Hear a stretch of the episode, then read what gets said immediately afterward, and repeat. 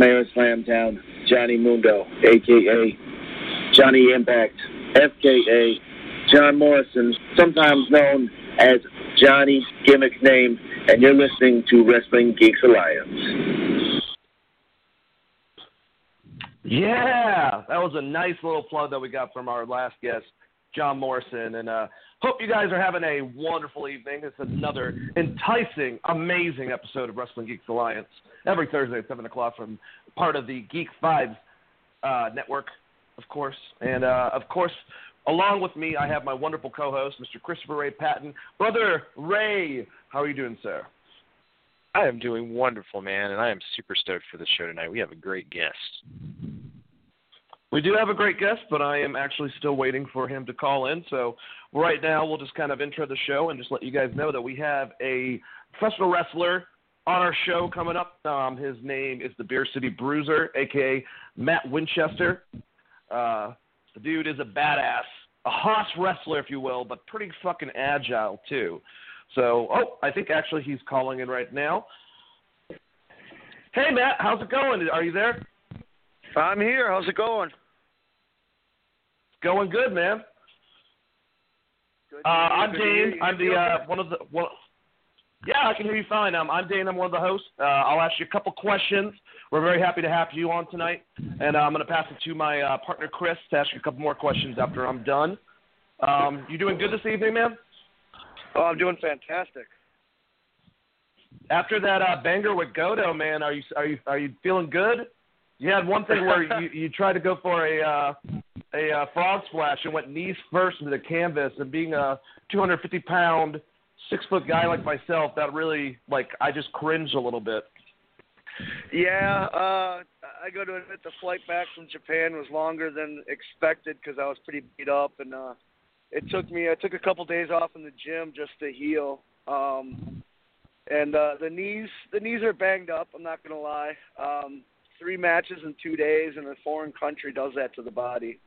You know, especially the the hard hitting matches that I had with Goto, and then that three way with uh, Dalton and Trent Beretta. Yeah, man. Um, that was an awesome match with you and Goto. That uh, that cannonball that you did off the apron into him uh, on night one was pretty crazy. Um, I guess that's a good way to start off the interview. Go a little bit back, man. Um, wh- how- did you get into wrestling? You, you know, when did you get into wrestling, and uh, what promotions did you watch as a kid? Man, I've been a fan of wrestling for for since I was like seven years old. Um, my uncle actually got me into it. Um, he took me to a uh, fair show around here, and it was the AWA that was running. And um, the main event was supposed to be Bruiser Brody versus Abdul the Butcher, but for some reason Abdul the Butcher couldn't be there, so it ended Ah. up being uh, Bruiser Brody versus Stan Hansen. And Damn. uh, uh, this image sticks out in my head to this day as Brody and Hansen came brawling past me and my uncle, and here I am, seven years old, and Brody just stood up next to me and just started doing that huss. And from that moment on, I was hooked. Like Brody was everything to me. So I used to to watch AWA because I'm from Milwaukee. Um, we also got WWF, but I would also try because I was almost became obsessed with Brody because of that moment. You know, I mean, this guy was to a seven year old, you know, he was like seventy feet tall. Just a monster. And uh so I kinda like that's how I found out about tape trading and found out about Japanese wrestling and stuff like that was just my my curiosity and my obsession with trying to get more Brody matches. Um and that's how I got hooked up and like finding Mick Foley, um, Cactus Jack and stuff like that. And then I got on the ECW and uh actually got into like Tommy Dreamer um 'cause I was right around the time when Dreamer was becoming the big baby face in the feud with Raven, and uh, it just that just drove me. Absolutely, man. So I'm assuming that you know Beer City Bruiser is the Bruiser like a little bit of a tribute to one of your favorite wrestlers. It's it's actually uh, uh, I pay homage to the Milwaukee Crusher, uh, the Crusher from here in Milwaukee. Um, he was a Yep. big AW guy. Um, so the cigar and the keg are inspired by him. Um, the name Bruiser comes from Bruiser Brody, obviously, um, who was a big influence. and then uh, the look and stuff kind of I, I stole from Terry Gordy because um, I was a big Freebirds fan. As I was looking for um, my Brody stuff, you know, of course I stumbled upon the Von Erichs in Texas, and the Freebirds made the Von Erichs, and I remember seeing Bam Bam Gordy. He was another big, big guy, you know, that could just move, and uh, I, I kind of just got absorbed with him too. So that's where I got the look from. Yeah, I don't know as much about the Crusher, but Don Callis actually made that comparison while you were wrestling uh, Goto during that match, so I can definitely visually see it, and that makes sense since you guys are both from Milwaukee. Um, I love those two other guys too. Big, I'm uh, I'm I'm 33, so I was definitely into tape trading too as a kid. Man, loved learning about every form of wrestling that you could think of too. I just I think when you're obsessed with wrestling, you start absorbing every type. You know, which, whether it be lucha libre or Japanese strong style, British strong style, it just kind of like just flows through you. Um, I don't. One, one thing that I have to notice with a lot of the big guys, you know, I, I was used to, uh, you know, uh, John Tenta and and uh, the Big Boss Man. I love those guys, but you guys do stuff nowadays, like whether it be you or Killian Dain or um, I'm trying to think, um, uh, both guys in War Machine you know, you guys flip, you guys jump. Is do you have any type of uh, influence from like someone like a Bam Bam Bigelow or a Vader? I saw you do the Vader splash during that match. Uh, yeah, Bam Bam Bigelow is actually another big inspiration. Um, if you think about it, Bam Bam used to do a moonsault off the top rope, and that was unheard yep. of at the time. You know, and um, he was so fun to watch. His character was was big and bad. I remember his feud in ECW with Taz and well, just his whole time in ECW was so different than his time in WWF.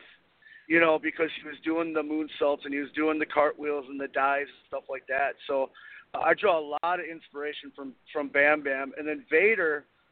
I mean, Vader just knows how to hit guys and and hurt people. You know. Um, what better guy to learn like just monstrous strikes from than Vader? Well, you learned from a guy that actually uh, managed Vader. Um, that seems like you would have monstrous strikes, and that's Harley Race. Um, I've always wanted to ask a wrestler that was trained by him, uh, what is he like as a trainer? He seems like someone that would be very, you know, uh, tolerant, you know, kind of trying to get you through each thing, but also very aggressive if he has to be. Is that true? Uh, he is an amazing trainer. Um, the, the thing about Harley is he he's forgotten so much about the business. You know what I mean? Because he's been around for so long. Yeah. But he could could if you if you struggle with something, he knows a million different ways to help you out to get whatever you're trying to accomplish. And then um, I looked at as, as I went to college with Harley, where I'd already had a few matches, I'd been in the business for a few years, and I went to him to kind of polish everything. And he helped me with all the little things um, how to breathe in the ring the ring placement um, when to do a certain move when not to do a certain move um, stuff like that you know. And just when you watch harley the training was a lot of him watching us him sitting there and thinking about it for a second and then speaking. And when he spoke everybody listened you know, um, very rarely yep. did he get upset. He uh, he more or less, you know, I mean, he'd yell at us and stuff if we were screwing up majorly, you know, and if we broke the rules and stuff. But like teaching wise, you know, he wanted to make sure that you were safe, you were getting it, and it, it looked good. Um, he wouldn't put you on his shows. He wouldn't give you your tryouts with WWE um, or Ring of Honor or TNA unless you look good and you got his stamp of approval. So to get his stamp of approval was a big, big accomplishment. Um, and when did you get trained by him exactly? Was it around the same time that um, uh, Trevor Murdoch was going to school and getting learning from him? Um, it was right after Trevor had just gotten signed by WWE when I went okay. down there. So Trevor, Trevor was just starting on the road with Lance Cade and stuff like that, but he was in there when he wasn't on the road, he was in the school with us. Um, and then I was down there pretty much his whole WWE run. Um, so I also got to see him when he got released and stuff like that. Um, but it, I was around there, you know, um, when I was down there, um, Joe Hennig had just started, Curtis Axel. Uh, Ted DiBiase mm-hmm. Jr. had started. Um, so I I attended Harley's with like some of the you know legends of or sons of legends, you know, which was really cool because like um, Reid Flair was there for a bit, so like we'd be training and Million Dollar Man would walk in and he'd just sit there and help us with camp, or Ric Flair would walk in, you know, um, just to check on their kid and and they'd help us. Uh, Larry the Axe Hennig would come down for a week, you know, so we got to learn from like true legends in the business. Wow, that is that would be one hell of a uh, you know a learning time period to be there. Uh, just learn from all those guys. Definitely. Yeah. Um, going it's back pretty to, crazy. It's it's pretty crazy when you're doing something and and Ric Flair walks in the building and and starts working out with you. how, how does a guy like your size? Obviously, you tower probably over Ric Flair by a couple inches. But like, still, you got to be intimidated because it's Flair. You know, it's Ted DiBiase. It's it's Larry the Axe Hennig. Like, that's crazy. I mean, even Harley, obviously, too. Yeah, well, Harley was a big guy. Like Harley was considered a big guy for his time period. I mean, if you think about it, Harley, Harley was one of the first true super heavyweights of wrestling. You know, he was over 300 pounds. Yep. Um, he did stuff off the top rope, which was unheard of for his time period. Yeah, it was just a falling headbutt, but nobody his size went to the top rope. You know, um, he he claims to this day he was the first one to ever throw a suplex, you know, a left-handed suplex, which was never heard of back in his time period, you know. So he broke a lot of barriers and stuff like that for guys yep. my size. Oh yeah, and his uh, his in-ring chemistry, just everything about Harley Race. He's the dramatics that he would throw into his headbutts off the top ropes, either off the uh, second rope or, the, or off the top rope, like Love it, uh, definitely. Just amazing legends. You're you're really lucky. Uh, here's something that's not so lucky is getting uh, hit really hard, and I'm sure in the line of business of you and Ring of Honor, uh, you know, you just had a match with Goto, for for instance. Who is the hardest guy, or who? What wrestler that you've worked with has hit you the hardest out of all the wrestlers? I know that you and Silas obviously have had tag matches with the Briscoe brothers. Like, who's been someone where even a big guy like you were like, whoa, taken back a little bit? Jay Briscoe. Um, Jay Briscoe definitely hits the hardest. um, we've we've had we had a feud with them for a year. Silas and I did, and it it was a great learning experience. But it was probably the most realistic sore I've ever been in my life. Um, Jay brings it, you know, and he but he expects you to bring it right back. He doesn't back down. He wants it right back. And uh, I love wrestling the Briscoe brothers. Uh, I know when I get in there, it's going to be a fight. I know the crowd's going to be entertained. I know the crowd's going to see hard hitting action, you know. But definitely him. He's he's hit me by far the hardest. Yeah, those guys are crazy. I would have loved to seen Briscoes versus the Funks, man. Both of them in their prime. But that's just me fantasy booking like I always do because I'm a wrestling nerd. um, all right, last question before I pass it to Chris. Um, I was just wondering, uh, since it was in Japan. Uh, oh, by the way, Japan. I've always wanted to go there. It must be a really, really cool concept to be able to go to go there and wrestle. But when you had your match with Goto, were you guys able to come up with any stuff that you were going to do in the match beforehand, or did you have to call it all in the ring? Uh, we came up with a couple things beforehand, um, and then we called some stuff in the ring. Um, there is a little bit of a language barrier, you know. Yeah. Um, but wrestling is a universal language. I always tell people whether you're Japanese, uh, Spanish, Mexican, English, American, it doesn't matter. Uh, wrestling is wrestling, you know. And uh, we had a couple things in the back that we had talked about, you know. But the rest is pretty much out there to see. Because it was my first time in front of a Japanese crowd, they wanted to see how they would react to me. Um, you know, I mean, I'm obviously a bigger person, you know, than they they're used to seeing over there. Um, so they wanted to see how that the reaction would be, and then the reaction I got, nobody was expecting. so we just kind of came up with stuff on the fly, and and the rest is history. Yeah, absolutely, and that's the reason why I was asking you. If, you know, with a language barrier, that's hard, but that makes sense. But I, I, if if you guys haven't watched the match, definitely watch the match uh, for Honor Rising Night One uh, between for the never open weight title between our man, uh, the Beer City Bruiser versus Goto. But um, Yeah, you were trying to get heat. You actually did what uh, Lance Archer does, uh, where you spit, but you're spitting beer all over people, and they were cheering for you. Like you were, it, it was, it was crazy. It was, uh, it was awesome. Like did that kind of take you off guard a little bit? Yeah, it was crazy. What, what was really crazy was after the show, people were coming up and handing me beer, and they wanted me to spit it on them.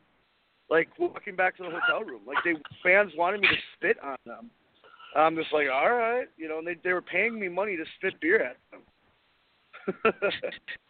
wow, that Japanese crowd, man, they they love wrestling. I mean, I'm not saying the American crowd doesn't or anything like that, but it's different. Obviously, uh, they, they they respect it. It's like all of them were smiling when you were spitting beer on them. Like it's just it's a it's a different world almost. Uh, did you like uh, working in Japan though? I loved working in Japan. It was a dream come true. Um, I can't wait to go back the Japanese fans make sure they treat you like a superstar. You know, um, they're amazing people over there. Um, really polite. You know, the food over there is amazing. The beer is awesome. Uh, probably the best tap beer I've ever had is was from Japan. Um, and like I said, the fans were just they were amazing. You know, um, the the thing that I really liked about the fans that we wrestled in front of was it was like a Japanese version of a Ring of Honor crowd where on night two we actually got a holy shit chant going, which is unheard of in Japan, you know, and it was so cool. So cool. Like I cannot put over the Japanese people enough. They were amazing. They treated me well. New Japan treated me well. Uh, Ring of Honor always treats me well because they're they are the best wrestling on the planet, and uh, I can't wait to go back. Absolutely, man. Completely agree with you. All right, I'm gonna pass to Chris. Chris, if you want to take over and uh, ask uh, Matt some questions. Sure, man. Sounds awesome. I, my first question is a little silly, and it's uh, it's I guess it's more of a Milwaukee thing, uh, but I'm assuming you've heard the Novas sing the Crusher since your favorite wrestler was the Crusher. uh, yeah, I have. awesome. For for anyone out there that haven't heard that song, you should totally look it up. The Cramps also did a version of it. Um, yeah, it's it's but, actually a lot of fun. Um, they play it at some of the Milwaukee Admiral hockey games up here, um, at like in between periods and stuff like that, and it's it gets the crowd going. That's awesome. Um, and I, I guess more of this is just like a kind of a uh, this is like more of a preference question, but uh, as far as how you approached a tag team, like tag team wrestling versus singles competition, do you have a preference? Do you like uh, tag team matches better? Do you like singles better? What's uh, kind of where do you what's your favorite and what do you like the most and then i guess do you have a favorite tag team but i think you kind of hit that a little earlier uh when you were talking about freebirds and a few of those other tag teams but i'm just curious yeah um i like i like wrestling in general um i i i like being in tag team um i like what silas and i have been doing lately um the thing about tag team wrestling is you have to have a partner that you have good chemistry with um, I've been I've been in tag matches and I've seen tag matches where just the partners hate each other, and and they're not fun to watch. And I think the crowd feels that. Uh, I was real lucky to be put with Silas, where I'd known Silas. You know, we've known each other for almost 17 years now, so we already had built-in chemistry. And every match we have is fun. And now with Brian Milonas, I've gotten to know him, and our chemistry is starting to come along where I'm having fun again. Um, but I also do like this the singles matches every once in a while. Um, I'm glad I got singles matches in Japan. You know, I wanted to gauge how. Not that I, uh, uh, not that I didn't want to tag with Silas or something like that, but he'd already been over there, so everybody already saw him. So I kind of want to gauge how they thought of me, you know, as a singles wrestler when I went over there. Like, was I going to get the heat because it's it's me, the Bruce Lee Bruiser, or was I getting heat because it's me and Silas? You know, um, so I'm real happy I got singles matches in Japan. Um, so to answer the question, I, I like both. Um, I, I'm having a lot of fun in the tag team division right now with Ring of Honor because we have a lot of great tag teams. Um, as far as some of the tag teams that I looked up to, like yeah, the Freebirds by far were were the best tag team. I'm also a big fan of the Brainbusters, uh, Arn and Tully. Um, Arn Anderson is just a magician to watch in the ring. I don't think he wastes any motion whatsoever and uh, him and Tully, man, they they entertain you whether it be with the wrestling uh, a powerhouse team like the Road Warriors, or they're going against the Hollywood Blondes in the two out of three falls match. You know, like just so fun to watch. Agreed, 100%. They're definitely up there with you know some of my favorite tag teams as well. Uh, Arn Arn is just an incredible athlete and, and wonderful to watch. Even going back to like you know early WCW time when Jim Herd was there, I I always thought that he was kind of a bright spot. Uh, I guess a, a follow up would be if you know if you had to have if you could wrestle anyone in the world today, um, who do you think you would have the best chemistry with, and who would you like to just have a fun match with? Uh, I really want to wrestle Ishii um, from New Japan. Um, I think him and I Yeah. have a really good, strong, big guy match. I also think it could be a lot of fun. Um, just the two of us going out there. Like uh, on my list was was Goto, and I was real happy I got that first night, and then had the match that we had, and it kind of fueled me. And I was like, I have a lot of guys in New Japan that I kind of look up to and and follow and stuff like that. But top of the list right now is Ishii. Like he just looks like a guy that I could have a great hard hitting, solid match where the fans will cringe because we're hitting each other so hard, but it'll still be fun in the end. So he kind of covers both.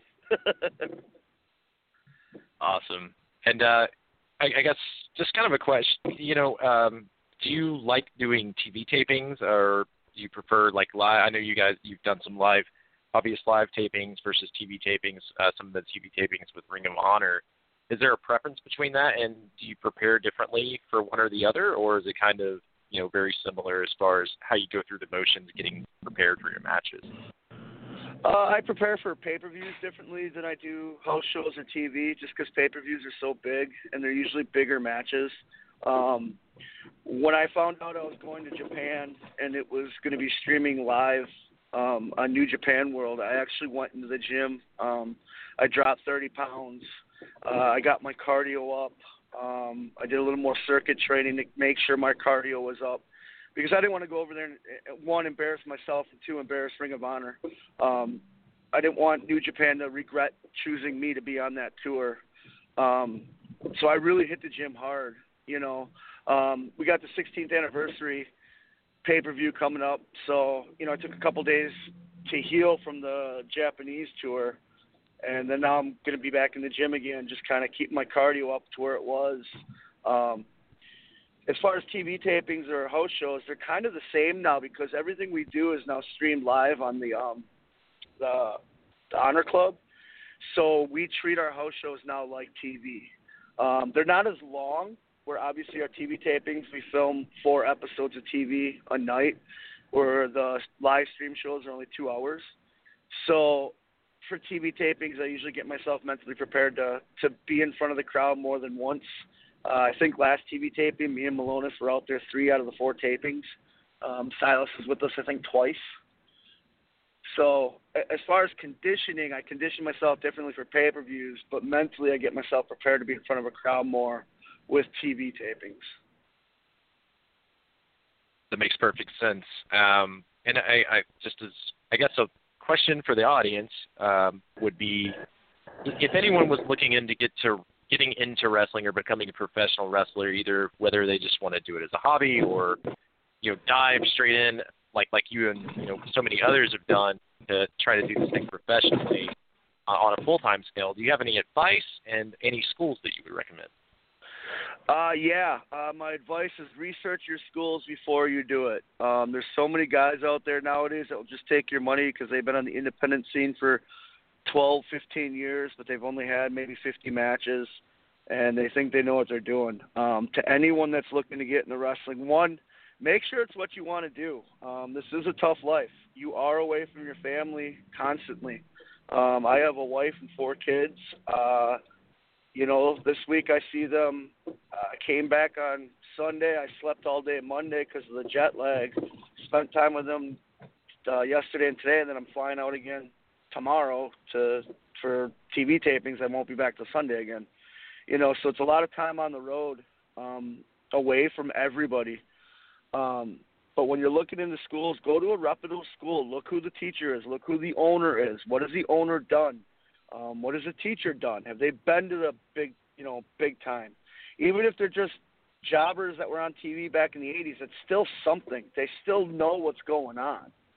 Um, as far as schools recommend, uh, if you're in the Milwaukee area, I actually am the head trainer at a school run by uh, Frankie the Thumper DeFalco, an old AWA guy, um, called the Thumper's Den Wrestling Academy. Um, I recommend that. Uh, I recommend the Monster Factory in New Jersey. Um, Danny over there is just pumping out, like he he gets you ready for the business of wrestling, not just the training and and the in ring stuff, but like how to deal with promoters and how to deal with tryouts and stuff like that. Um, the Ring of Honor dojo, obviously, I recommend. Uh, what better place to start than with your foot already in the door for Ring of Honor? You know, you're already in front of the guys that make decisions. Um, and then Harley Race with uh, WLW, the Harley Race Wrestling Academy, where I came from, um, down in Missouri. It's a small town, so there's nothing to do but wrestle. So you literally dive in head first. And all alls I did when I when I was down there was sit in Harley's office and bug him train, and watch wrestling videos. So those would be my recommendations. Awesome. Thank you so much. Dan, I'm going to pass it back to you. Definitely, and that sounds like some uh, some definitely good advice. Uh, well, now that we're getting towards the end of the interview, Matt, did you have anything else? Uh, you just plugged your school. Do you have any um, upcoming dates for Ring of Honor or anything like that that you want to plug? Yeah, we got uh, Manhattan Mayhem uh, this Saturday at the Hammerstein Ballroom in New York. Um, it's called The Experience, which is awesome because the fans actually get to vote on uh, all the stipulations for matches. Like I think for my match, they get to vote. It's uh, Silas, me, and Brian Milonas against uh, Kenny King, and then you get to vote for Kenny's partners. And I know it's like the Machine Guns, Briscoes, the Kingdom, or the Dogs, I believe it is. Um, you go to ROHWrestling.com and you can all the stuff's on there. You can select, and it's really cool to make the fans part of it. Um, it's it's also streaming live. Um, and the next weekend we got the 16th anniversary for Ring of Honor live from Las Vegas. Um, Friday night and then Saturday we got the TV taping, which Vegas is a hot crowd, man. They're fun to wrestle in front of. Um, again, ROHWrestling.com. Uh, if you click on the shop zone, you can buy one of my koozies there. Um, if you want one of my T-shirts, you can go to www.prowrestlingtees.com slash Beer City Bruiser. Uh, I got a lot of shirts up there. Um, just order it from there. The Pro Wrestling Tees is an amazing site. Uh, you can find me on Facebook at Beer City Bruiser. I'm on Instagram at Beer City Bruiser or on Twitter at BCB Winchester. All right, man. And uh, one last request uh, before we let you go, because you're a busy man. You got to get back. I'm assuming you're on the road or doing whatever. Um, do you mind uh, doing a drop for us? Yeah, sure. Whatever you need. All right, man. Uh, what, however you want to title. I'm just going to give you an example, basically. Like, hey, this is the Beer City Bruiser, and you're listening to Wrestling Geeks Alliance. Something along those lines. All right. Just let me know when to go. You can go now if you'd like. Crack one open with the Beer City Bruiser because you're listening to Wrestling Geeks Alliance. All right, thank you very much, Matt. Um, hey, we'd love to have you back if you want to come on, shoot the shit about wrestling, talk about stuff, give us an update how you're doing, every in the future. Really fun interview for a guy that splits beer all over people. You seem like a really nice guy. yeah, I try to be. My wife might disagree. all right, man. Well, we'll talk to you next time, okay? All right, thanks a lot. No problem. Bye. And that was the Beer City Bruiser. Really, really nice guy, Chris. Uh, I definitely enjoyed yeah. that interview. Hope we can get him back to like more or less shoot the shit. Um, did that kind of pause on your end too with the audio? I'm hoping that didn't do it. Uh, like from the main thing when he did that little drop. No, the uh, drop sounded fine. I was on mute a little bit there because uh, we had some stuff going on at the house when the cats tried to escape. those, but uh, those evil I cats. caught the end of the interview. I think it was my evil cat. I think it was my headphones that that that messed up, but it was like like kind of made like a weird electronical noise. And I was like, please don't. I don't feel like hunting this guy down who's busy as shit to get him to do it over Twitter again afterwards. But it sounds like it was fine. If not, we'll figure it out. I'm not too worried about it. But how did you enjoy the interview, Chris? Man, it was an awesome interview. What a what a great guy. It's it's awesome that he knew the Novas, the Crusher. I was very impressed by that. And uh everyone check out Ring of Honor, man. They're putting out really good stuff. Uh I'm Yep. not part of the honor the Honor uh, streaming club. I didn't realize they were doing that, so there's probably ten dollars out of my pocket every month because definitely gonna check that out. I mean, they have great wrestlers, the Briscoes, of course, uh, Beer City Bruiser, Dalton Castle, uh, Cody Rhodes to an extent when he's there. Jay um, Lethal. Awesome. I forgot to ask Jay about Jay Lethal. I know it's always afterwards that we're like, oh, there's so many questions, but you know, it, he's a busy guy, and that was awesome that he just showed up and wanted to talk. And uh, I forgot to ask him about his favorite beer. I'm pretty sure he said it's Coors Light in the past, so uh, everyone crack open a Coors Light for the Beer City Bruiser. Uh, awesome guy, and that was a very fun interview. I, I thoroughly enjoyed it. Absolutely, I completely agree with you, and I'm cracking open a proverbial beer right now. Um, but we don't have just an interview tonight, guys. We have some wrestling elimination chamber results that happened. We're going to go over that, and then we got some news items we're going to go over. And if we can get to it, we're going to try to get to the, the list. I kind of did that like Matt Hardy meets Chris Jericho. That was an accident. Okay. All right. Uh, Chris, let's talk about Elimination Chamber.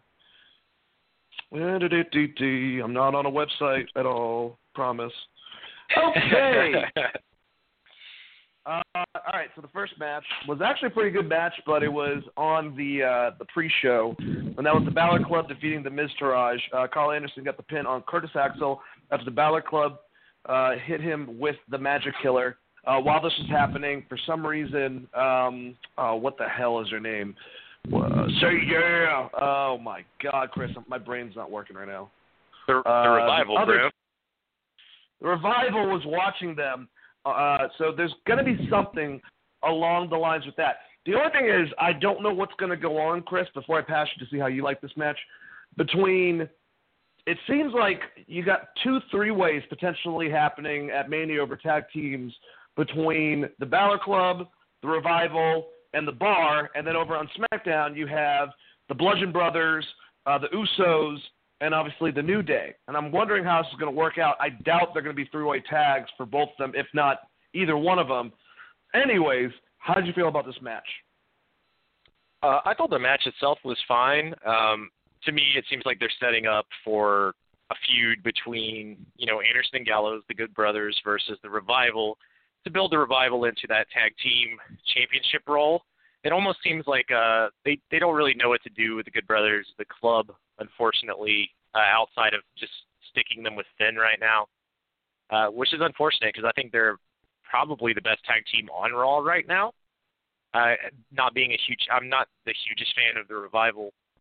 Uh, I like the revival. I'm just not as high on them as a lot of other people are, uh, like Jim Cornette, for instance, or you know a bunch of other personalities out there. To me, it looks like they they want to give the nod to the revival and kind of put, uh, you know, get Anderson and Gallows wins, but they kind of want them to be kind of a gateway to whoever the tag team champions are going to be, and maybe building that feud instead of doing a three-way tag, they're going to build that feud up that way the revival has someone someone to face after after the fact, and it could be something where Finn walks out with a title, uh, and then you build the club up that way.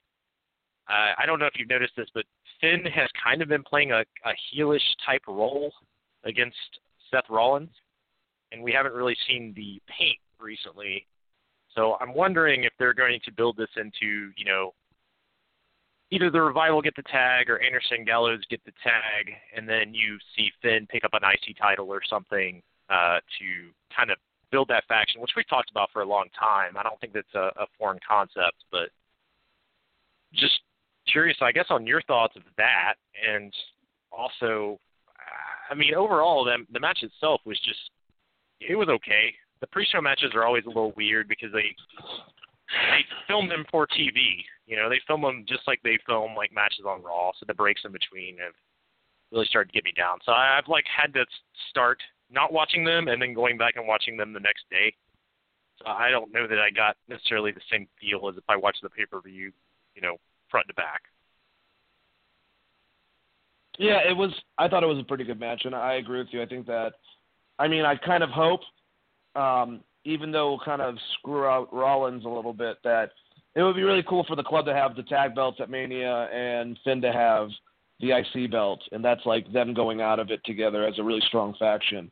Uh, but we'll see. But I, I did like this match. Um, but it was a pre-show match. I mean, it wasn't anything too crazy. The thing is, um, all these guys can put on a pretty damn insane match. So it's whatever they give them on the pre-show. Uh, I think WrestleMania is going to have like 60 pre-show matches. By the way, the way it's like turning out, it's ridiculous. But uh, we'll have to see on that. Let's go to the first actual match and the first ever Raw's Women's uh, Championship Elimination Chamber match. Alexa Bliss defeated Mixie, Mickie James, Mandy Rose, Bayley, Sasha Banks, and Sonya Deville. Mandy Rose now has the uh, the wonderful privilege of being the first woman out for both the Royal Rumble and the Elimination Chamber. Um, so that's not good. Uh, Mandy Rose tapped out to the bank statement to be the first one eliminated. Mickie James eliminated Sonya Deville after a Thesz press off the top of one of the pods. Bailey Bayley then eliminated James with a ba- Bayley to belly. I hate saying that. Bayley gave Sasha Banks a Bayley to belly off the top ropes, but Alexa Bliss immediately rolled up Bayley to eliminate her. Bliss retained her title by eliminating Banks via pinfall after a rope hung DDT, which was really awesome. Um, I thought it was awesome when Alexa Bliss did the uh, her Bliss jump thingy. Something Bliss. I don't remember, but off the top of one of the pods, uh, looked really graceful. Uh, she, is becoming such an incredible heel. I, I actually can think that she's very much the female equivalent to Miz. The way she's able to handle the mic, especially with this promo she cut afterwards, while Sasha's sobbing on the on the uh, steps, she's basically just uh, you know just just giving this baby face promo, and you're just like, is she gonna do it? And then she just turned, and it was perfect. I uh, some people thought that she was uh, expressing too much baby face qualities. I thought the turn made it perfectly clear that that was real emotion, but she obviously was playing her character, and I thought she delivered it well. People like the bitch. Uh, someone was bitching about Sasha's um, they compared Sasha's uh, what should we call it, her frog splash off the top of the pod uh, to CM Punk's elbow drops, and I'm like, that's not fair at all. Like that was the first time Sasha's jumping that high trying to do that. I know she can do a frog splash. She was inspired by by Eddie Guerrero. I don't think she did it bad at all. I think that the women all performed really well. Um, I thought that the turn on uh, Bayley was awesome, and especially what that hap- what happened following Raw uh, to the opposite. I like that they're building something for those two to do because they can make a banger of a match. And even if they're not in the championship, you know, Bayley versus Sasha is a badass match to have. I just don't know where the hell they're going to put it. You know, I guess they're going to have an eight-hour WrestleMania. Uh, but Chris, uh, how did you feel about this match? I thought actually the women put on a better Elimination Chamber match than the men. Um, I don't think everyone's going to agree with me on that, but that's my personal views. How did you feel? I don't know if I'd go necessarily as it was a better match. I would say, you know, the outcome is kind of what we expected. We we expected it to be either be Bliss or uh, you know, Sasha. And the thing I would say about people kind of shitting on Sasha's uh, frog splash is there's a difference between CM Punk doing it in seven minute matches on Raw over and over and over again, and her doing it off the top of a pod in an elimination chamber after being the first wrestler in and wrestling for 30 something minutes. So maybe cut her a little bit of slack, and if she fucks it up again and again and again, then you know you can start comparing it to CM Punk's elbow drop, which I mean it's still not a terrible elbow drop. It's just when you're CM Punk and you're as big of a star as, as he as he was and is, uh, and you had such a great move set anyways, it's like throwing the elbow drop on top of there. You kind of want that thing to be picture perfect. You know, Shawn Michaels, uh, Macho Man Randy Savage type elbow drop. You're looking for that thing to be crisp. It doesn't help her that she talks about or they consistently talk about Eddie Guerrero before she does any kind of tribute to Eddie Guerrero because that's the immediate comparison you're going to draw in your head and I'll go ahead and tell you that there's like maybe four people that are even close to what Eddie Guerrero was in the ring in WWE in general. So I would I would you know keep that in mind. Uh, I thought the girls did a really good job. I thought it was a you know a, a pretty phenomenal match. It was nice to see Mickie James in there. I kind of wish she would have lasted um, around a little bit longer. I had no problem with the finish. They're definitely setting up for Bayley Bayley versus Sasha at some point, uh, but they always backpedal it. Like on Raw, they were together again uh, the night after the pay per view. Which, I, if we get to Raw, I guess we'll talk about that. But that's a thing that kind of upset me a little bit. There was no there was no drama between the two. Um, yeah, there was. but overall, I mean, yes and no. She yeah, screwed over okay. the, the tag match. I I expected more. I expected way more, considering the way that they sold it on the interview. But we can talk about that later. But in general, the the match itself, I thought was one of the better matches of the night.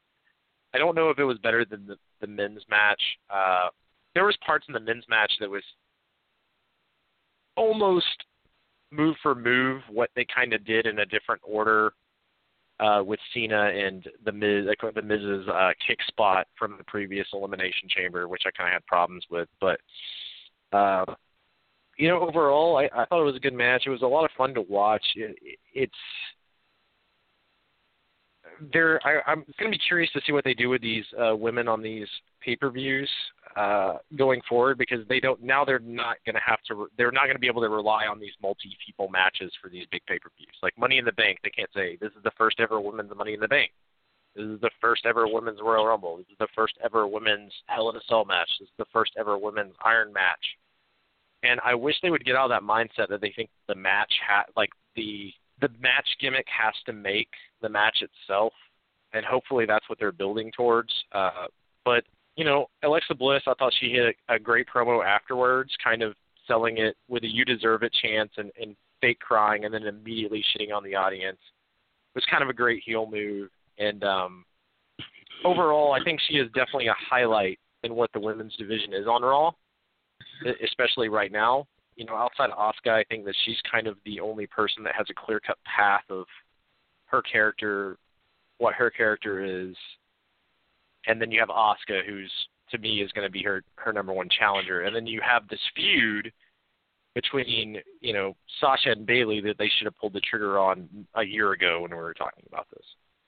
So it's just kind of that that that situation is kind of strange. But the match itself, I really enjoyed. I thought it was a lot of fun and um, I thought it was called really well on announcing. I think Coach adds a lot to that announce team. Taking Booker out of the frame, I think, uh, helped a lot. I agree with that statement. I just wish. I, I feel like Coach needs to get a little bit more uh, updated. I, I think that he's a better commentator, but sometimes I don't know if he just does. He's not as updated with what's going on with with the last couple of weeks in wrestling, but I just one thing I, I think is annoying, Chris, and I don't know if you feel the same way. It seems like, and Corey's got one hell of a person to go back and forth with this time. Uh, you know, unlike Booker with Coachman because he puts him right back in his place. But it seems like Corey's got to like go after every like little, you know, thing that Coach does, like he was doing to Booker and he was doing to David Otunga before that, and he does to, to Byron Saxton. I'm not going to read into that too much, but um, you know, and I understand he's the heel commentator, but Coachman's also kind of heelish. We've always known that. So then he gives it right back, and I sometimes it gets a little bit just the two of them going back and forth, and Michael Cole chiming in the middle with, well, uh, I don't know. I'm not the biggest Michael Cole fan, or his or his um, his clone Todd Phillips, for that matter. Yeah, I can agree with you there. I, the one thing I will say about Michael Cole is they haven't ever found anyone to fill that play-by-play, and they've tried. I mean, they've tried pulling other people up to do a play-by-play the yep. way Michael Cole does it and the way he's able to plug all of the bullshit that he has to plug. I'm not going to sit here and be like, you know, he's even on the same level as like Joey Styles or fucking JR or even Oh my god. But you know, for what they ask in in the modern WWE, what they asked Michael Cole to do, uh, I think that he's a decent announcer, and I think that he would probably be better if there wasn't three announcers. I think that if you put the announce Yeah. team, one was Tom Phillips, and then you had Corey Graves on the other show to be a heel announcer, and then you had Coach being a heel announcer, and Michael Cole just being a play-by-play guy, and you separated those out correctly, uh, I think that works better. The three-man announce team is just always kind of a brutal thing. Um, and once Yep. again, I, I give Coach a little bit of a break because they're doing live now, and he was doing ESPN for the past like two, you know, however many years. Let's, whenever he left WWE, he joined ESPN, and it's you know, SportsCenter is a completely different beast, or whatever shows he was doing over there is completely different beast than getting back in and doing live commentary. It's also something he never, I don't ever remember him being a live commentator before. He was more of the backstage guy and kind of a, a personality. Did interviews for The Rock after they moved Michael Cole to the desk. So I think he's going to grow into that role, and I, I think it's still way better than what they had Booker and the Tonga doing. Um, but I think it's going to get better, and I absolutely think that they should get rid of the three man announce team in general and maybe weed out the third man on each team, whoever the weakest is, or split them with the strongest players on both shows. I agree. Um, yeah, I, I think that would be really smart to just go to two people. Although it would suck that I mean Corey doesn't get screwed because he's on both teams, so he just goes to SmackDown. I think the only one who gets screwed out of that is Saxton, which I do like Byron Saxton. He is kind of a little bitch, but he usually can bring that type of quality and make the face type of announcer uh, fuel really well. I just think that Booker T was a little bit off because you could tell he didn't care as much. You know, he was just kind of like saying those wacky Booker T comments. And obviously, by the end of it, even though everyone thought that he left because of Corey Graves, woo, he just wanted to go and you know he didn't want to do the commentating. He was kind of forced into that, um, and he just kind of wanted to do those like after specials. At least that's that's what Booker T says. So I'm gonna believe him. I hope you guys do too. Let's.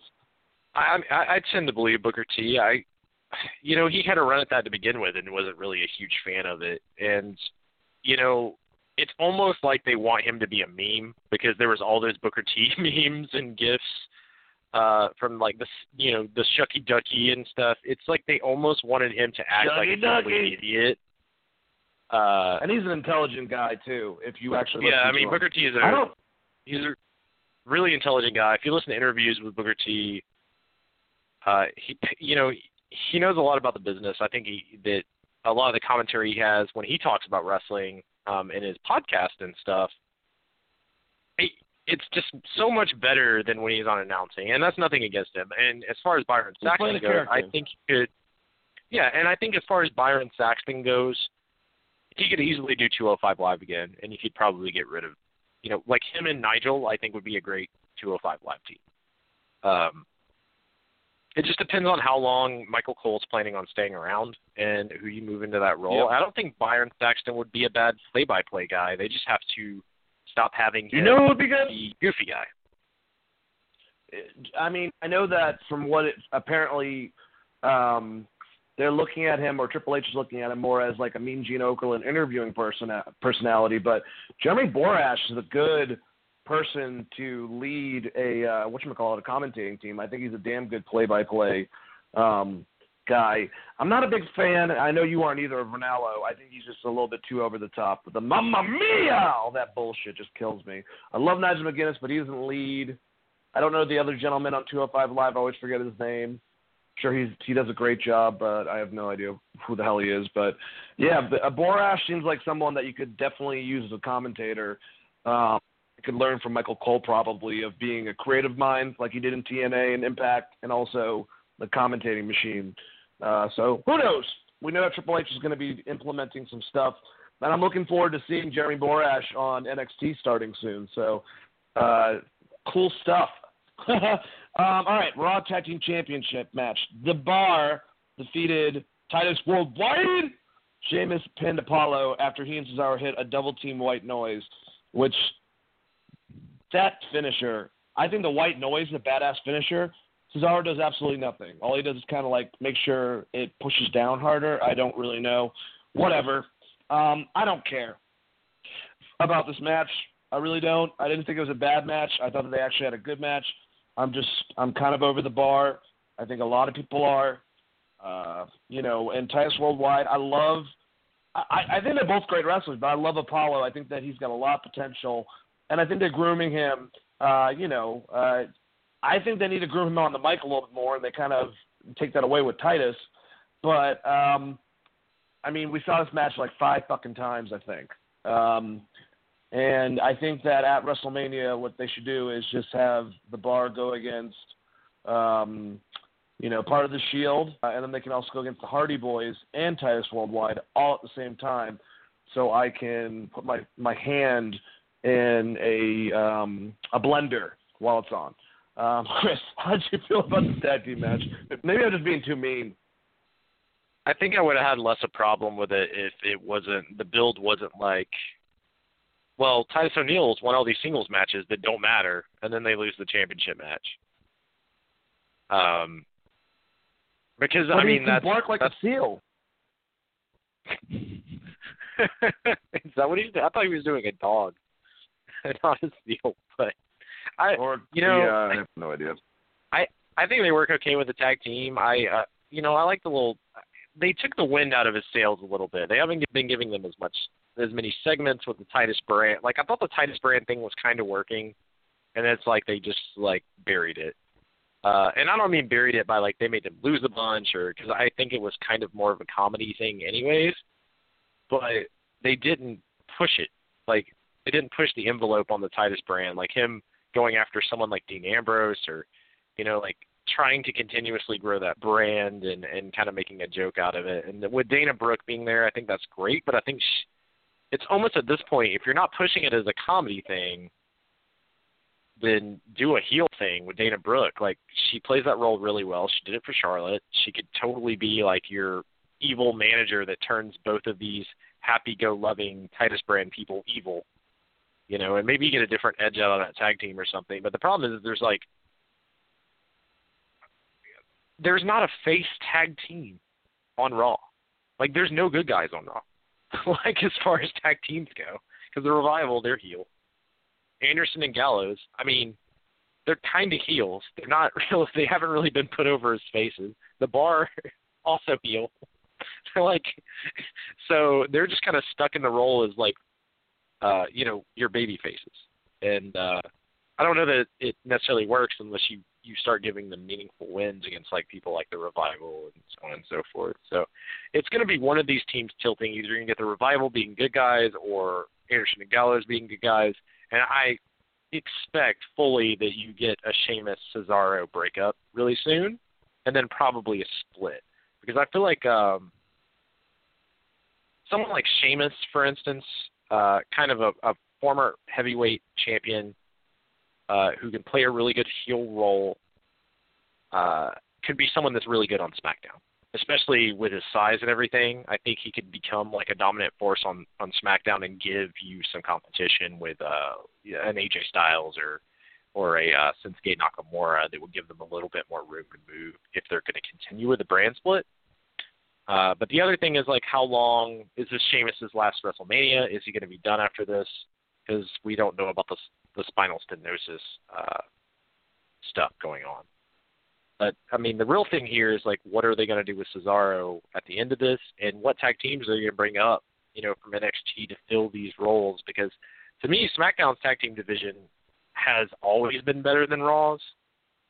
Uh,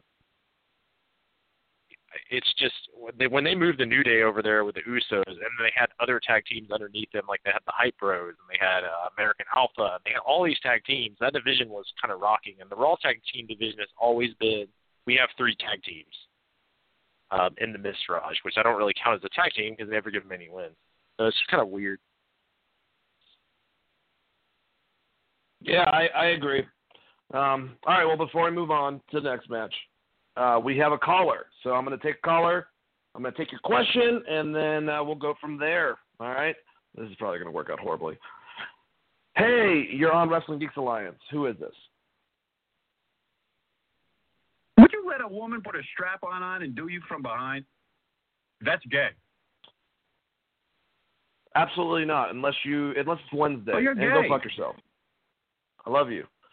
All right. Well, why does it always happen like that? I mean, once in a while we get a nice caller, you know, and then we we uh we we interview someone, and then those those those guys that like to to start shit, those damn trolls. What what are you gonna do about them, Chris? You know? Uh, I don't know. Not worried about it though. All right. Well, let's keep on going uh, with this wonderful night. All right. Asuka defeated Nia Jax. Asuka reversed a power bomb into a roll up for the pin. After the match, Jax called, attacked Asuka, and put her through a barricade. Um, I actually thought this was a really good match, especially based on the two sides of the ladies, but the ferocity of Asuka. Um, you know, I think Nia's. Come, I've said this before. I think she's come a long way in the last year. I think she's gotten a hell of a lot better. I mean, they beat the shit out of each other. And uh, the only thing I have a problem with is the way that this thing ended was very similar to the way the men's elimination chamber ended. You know, um, instead of Jax uh, throwing Asuka through a barricade, it was Braun Strowman, the male hoss, throwing, um, you know, uh, Roman Reigns through a uh, thing because they both lost. So that's the one thing that's annoying. I didn't think the match was bad. I thought it was pretty good. Um, you know, Nia Jax is an intimidating presence, and Asuka. it took her a minute, but she finally took her down. So kudos to her on that. How did you feel about the match? Overall, you know, I, I, I enjoyed the match. I was kind of surprised. Nia's kind of grown on me a little bit. I'm still not the biggest fan of her, but I think that they, you know, the the finish itself uh, was a little lackluster. You didn't really want to see Asuka win that way. I think they could have done the same thing with like an armbar, but my biggest problem is like you said, it was similar, like both monsters getting taken out by like a, a simple schoolboy type pin after being very dominant. Um, but you have to have Asuka win this match uh, because they didn't really do anything in the in the elimination chamber that would make you think that she was going to lose. Predictability, I guess, was my biggest problem with it. And the curious thing is, are they really just setting? Are they going to be setting up Nia to go against? You know, if Ronda is going to do everything that she was saying in her promos and actually be there week to week and and become a pro wrestler for real, um, are they setting up a feud between her and Nia? Which is very possible because that seems like the thing to go to first before you go to directly to Asuka, and then you can whoever wins this Bayley and, and Sasha match, you can build off you know whoever Asuka's next opponent is after Alexa, and then you can just have you know Ronda run through the rest of them up to Asuka. So it's this undefeated streak with Asuka is kind of a ghost, like in as far as booking goes, because you have to book around it. Um, and you can't. They didn't want to make Nia look weak because they probably have plans with her versus Ronda Rousey to make Ronda Rousey look strong to take on Asuka. So it's just kind of a. It was a weird match. You know, it was a weird match just from a booking standpoint, but overall, like I thought the quality of what they were able to put on in the show was it was a, it was a fun match. I I enjoyed it. Yeah, I do agree. Um, man, Asuka could take. She can get hit pretty damn hard because Nia's got a hell of a lot softer about it, but she still slams them. I mean, pretty hard, man. So um, I enjoyed the match. I'm glad that you did too. Um, I also enjoyed. No, never mind. I didn't enjoy this next part. Uh, Matt Hardy defeated Bray Wyatt. I'm happy that Matt Hardy got the win. Um, Hardy won by pinfall with Twist of Faith. Look, this is my thing. I like the whole. I think it happened on Raw. Maybe it happened that night. It, it's becoming so ridiculous. It's all fucking clumping into one. Um, but where he teleported out of the ring when Bray tried to attack him, and uh, he was doing the the weird, you know, noises and stuff like saying the obsolete part. Um, if they don't start doing vignettes and it's just going to be promos until Mania between the two of them, and they don't start incorporating the stuff that actually made the Broken Hardy universe stuff, Senor Benjamin, uh, Reby Hardy, Brother Nero, the compound, uh, you know, the the boats, everything. If they don't start doing that stuff, it's just it's it. This is not going to work. It's going to be horrible. And I I feel for Matt Hardy the way I felt for Finn Balor. Like I felt that even though I really like Bray Wyatt, it's sucking the life out of him. And we're going to talk about something related to him directly after we talk about this match. But there's some stuff with Bray Wyatt that's not so. uh happy for the future for his career. Um, Chris, how did you feel about this? How do you feel about this going forward to Mania? I, I think it's fine. I feel like they're definitely going to do a some sort of video package match. I don't think it's going to be an in-ring match. Um, either it's going to be at the Hardy's comp- compound. There's going to be something weird. Uh, my thing is they don't put, like I said, I don't think this works if you try to do a WWE studio quality. Uh, but I, I I don't know, man. I like I've complained about this from the beginning. It's not the person I would have put Madigan right right off the bat. I I thought that Bray Wyatt needed some just some wins over just normal people, maybe even an IC title run to rebuild his character a little bit after the Randy Orton thing. Um, and kind of winning the title and then immediately dropping it and then having that really weird match at Mania. They didn't do enough to build him back up. And then they put him in that feud with Finn and he he got hurt and they teased that he was gonna basically dress up like Sister Abigail and that was gonna be a thing. So they keep going places with his character and never actually getting there with what they're trying to do. So he's kind of stuck in limbo. So I do feel for Bray Wyatt um, because it, the injury thing sucked. Maybe that could have ended up being really cool. Maybe he had a really cool idea for the Sister Abigail character. To me, it would have been weird, but um, I don't think we got to see where they were trying to go. And also, I don't know that I would have went like the Demon Finn Balor directly into Broken Matt Hardy. I think Matt Hardy would have been suited very well for uh, someone like The Miz or someone who's really good on the microphone that would be more freaked out by Matt Hardy being broken. Uh, because unlike Bray Wyatt, you know, Matt Hardy's character, while people know who it is, it's not established on WWE TV uh, in the same way as Bray Wyatt's character. Everybody knows that Bray Wyatt's kind of like this cult leader weirdo, and I think you could have done that with Matt Hardy. Uh, I think putting him directly against Bray right off the bat, it's like they were just they're like, I bet people want to see this kind of thing. And I felt the same thing, the same way about Finn Balor. I, I to me, you have to build Bray Wyatt back up for these. What I what I'm assuming they're going for is like a Sting versus Undertaker or Muta versus Undertaker type thing. So for this mystical battle to happen, you have to they both have to be on the same level. People have to care about them in the same amount. And to me, Bray's stock has been kind of down since that WrestleMania match, and they haven't been able to pull him out of that. And I don't know what you do to fix that.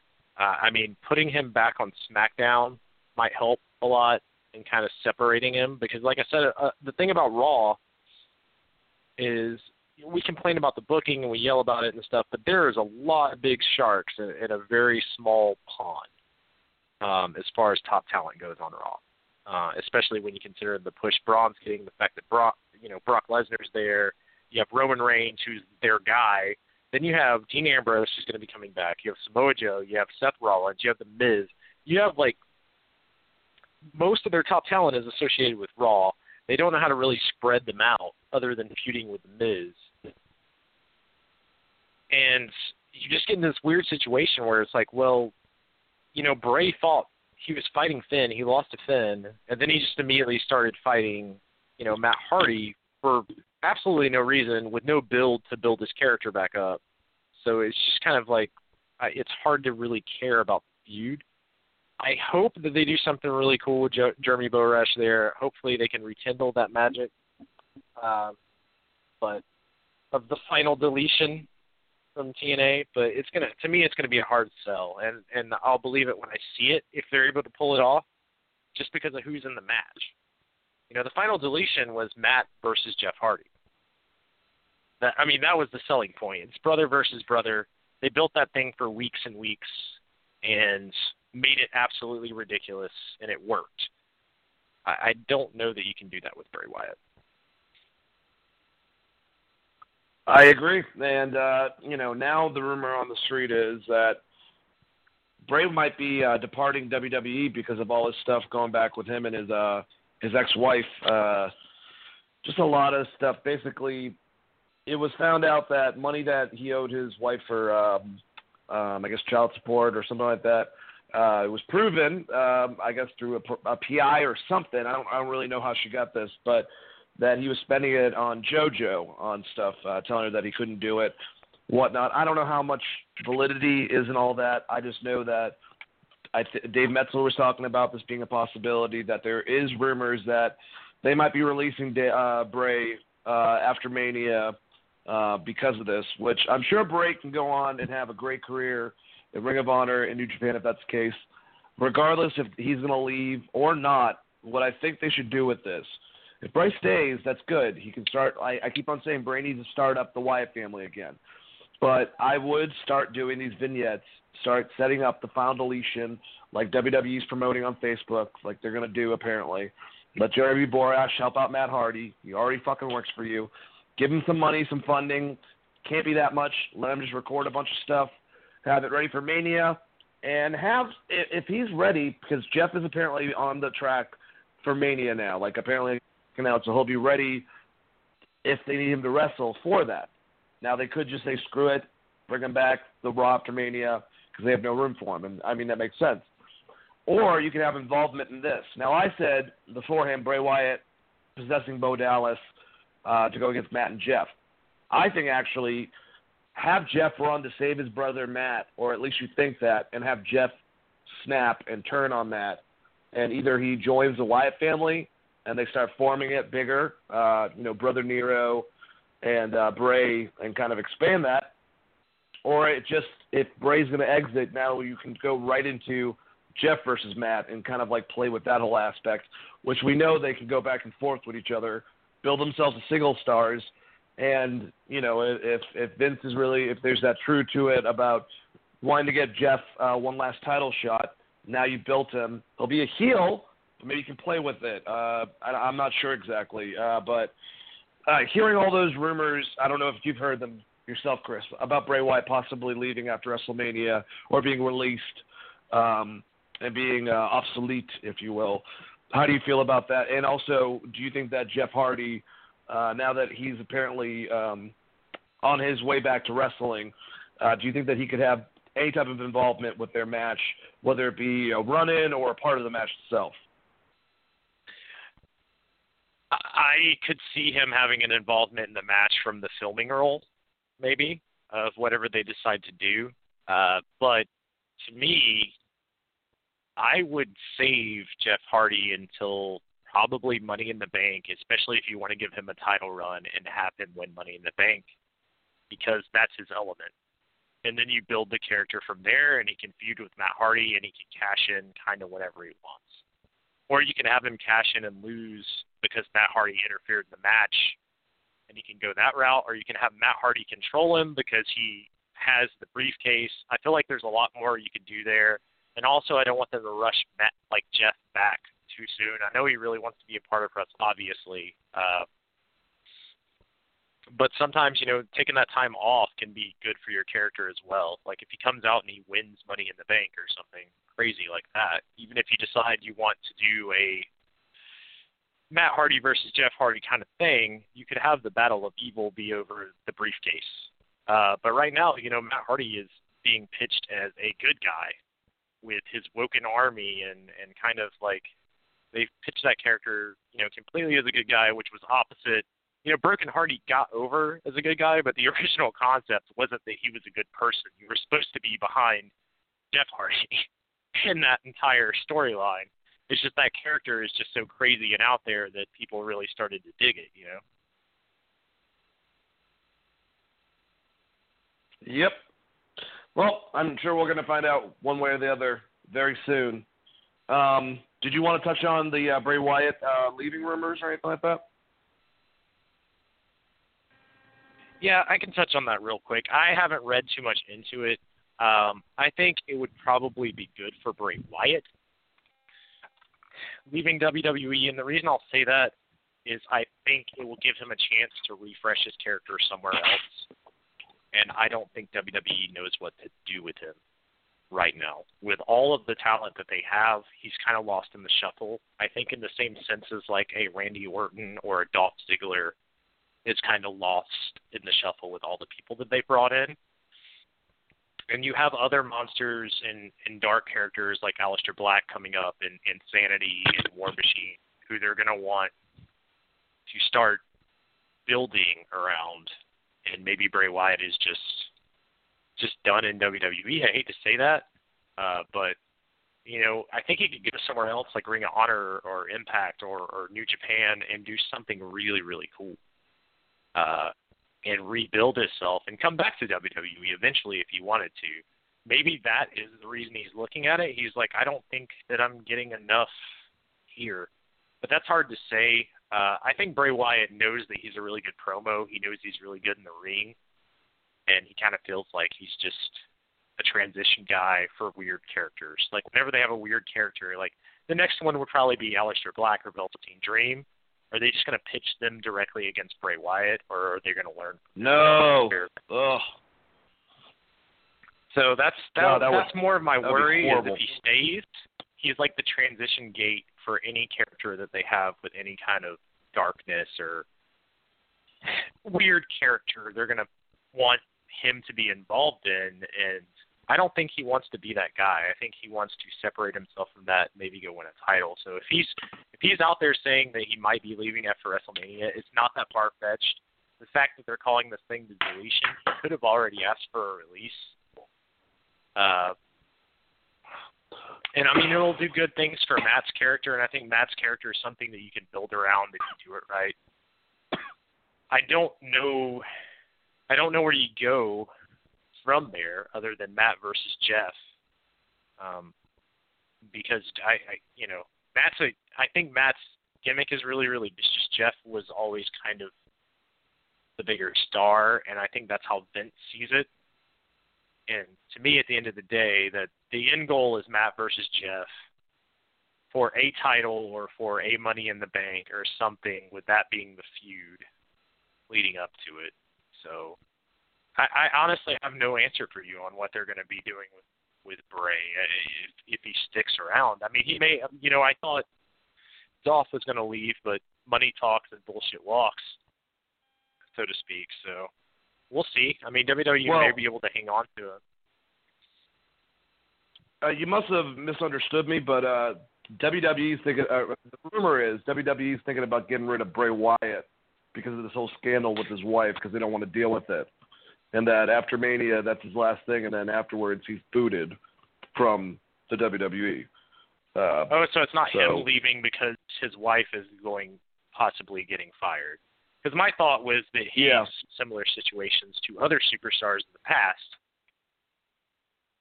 Um, that's that's kind of how I read it, but maybe I just misread. I mean, that's very very possible. So uh, either way, you know, I don't think WWE feels like they're at a huge loss because I feel like they have they have weird characters they can replace him with yep. and they don't really have anything for him to do right now.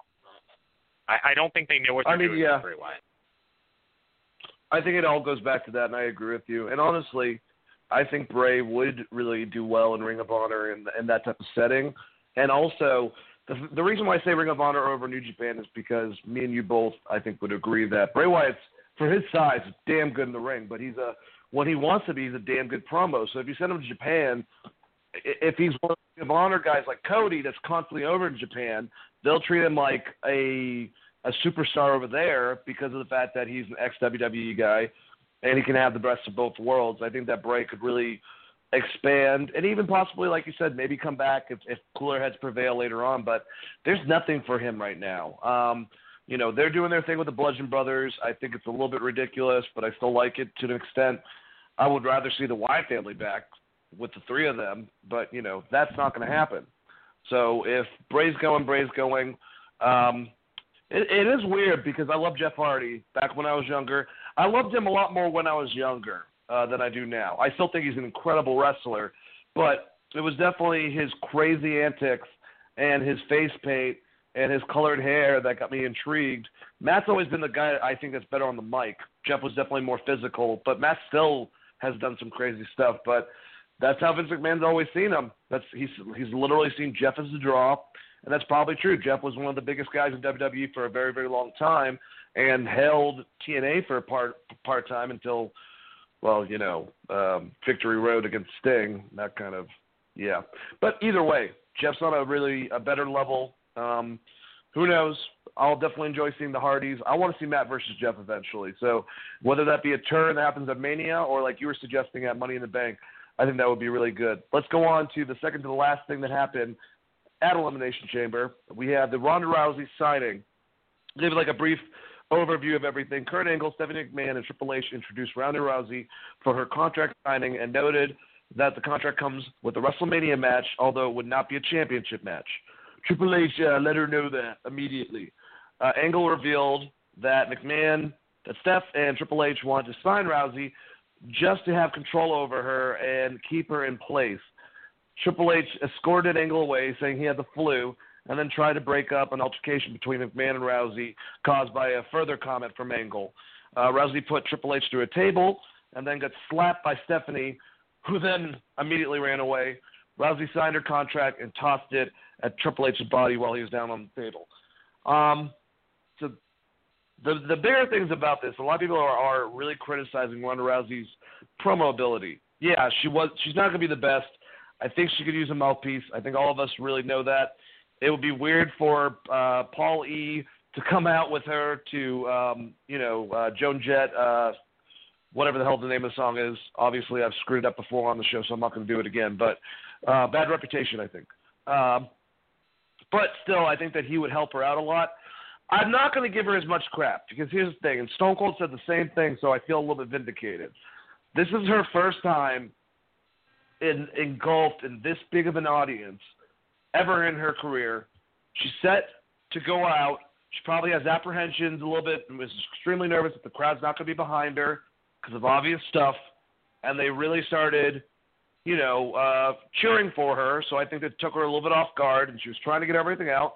She got a little bit into her emotions she was she was good Monday, and her performance level of when she turned on the Ronda Rousey like that that mean stare that she's got, um, you know, halfway through the against Stephanie and Triple H was great. I thought Kurt Angle was was awesome. I don't know where the hell any of this is coming from. I don't know why Triple H punched him in the face on Raw at the end of it. I'm so confused. Um, there's rumors that might be Bobby Lashley coming in to help out. Ronda Rousey. They're making it look like it's going to be Kurt Angle and Ronda Rousey versus Triple H and Stephanie. Um, I really liked her on Raw. Uh, you know, yeah, she's got she needs, she has some improvement, but her her training videos has been awesome. The fact that along with um, you know we knew that uh, Brian, um, the real Brian Kendrick, was training her. Natalya and uh, Charlotte have also been training her as well. Um, so I'm stoked on her. I think that she's going to do great. I think everyone needs to like chill the fuck out. You know, just just re- realize where she's coming from. Even being a UFC fighter, that's not as big as an audience as where they were. So, um, as far as the signing and everything, I'm just wondering why Kurt Angle is now turning into his, you know, 1999 2000 self. I'm just being this bumbling guy all of a sudden. I really wish that they would turn on what we saw with Kurt Angle getting in Triple H's face after uh, Survivor Series saying, you know, you better not fuck with me again. Basically, that Kurt Angle I like the most, uh, where he was going back on everyone because he was like he's had it, but now he's kind of like saying stuff like, yeah, they just wanted to you know control you, and then what did he say? It was like a line like, didn't you say like in three years um, we'll have her and she'll be our little bitch? And he and like Triple H say, all right, that's enough, it's enough, Kurt. Let's go. Uh, you get the flu and pneumonia. If you had double pneumonia, you wouldn't be there. But whatever, you know, that's fine. I'm just saying, thought the segment was all right. I'm really looking forward to Ronda Rousey, and uh, someone help out uh, Kurt Angle find his jaw from that that hit that Triple H gave him that he missed by about two inches. Chris, what do you think? Um, I get the hate on this thing because it was drawn out way too, way too fucking long. Uh, mostly the fake tension between Steph and Triple H and Kurt Angle, I think was the worst part. It's like literally building towards a tag match, and it was absolutely awful to me. I think Ronda Rousey, like you said, I do believe emotions kind of overcame her a little bit, and also her talking in front of live crowds usually was after a UFC fight. This is the first time she's ever coming out and cutting a promo, so I, I'm not going to give her as much hate there. Uh, just it's kind of a weird thing overall, man. And uh, Monday Night Raw didn't make it any better, where they basically went to the well twice. It wasn't necessarily a contract signing; it was more like I guess a Kurt Angle apology. I don't know, but I like what she was saying. She was saying like, I don't want to be Brock Lesnar. Don't expect me to be Brock Lesnar because she doesn't want to get put in pigeonholed like Brock Lesnar does, where people are mad because he's working part time or he's just getting handed title shots when he comes right back.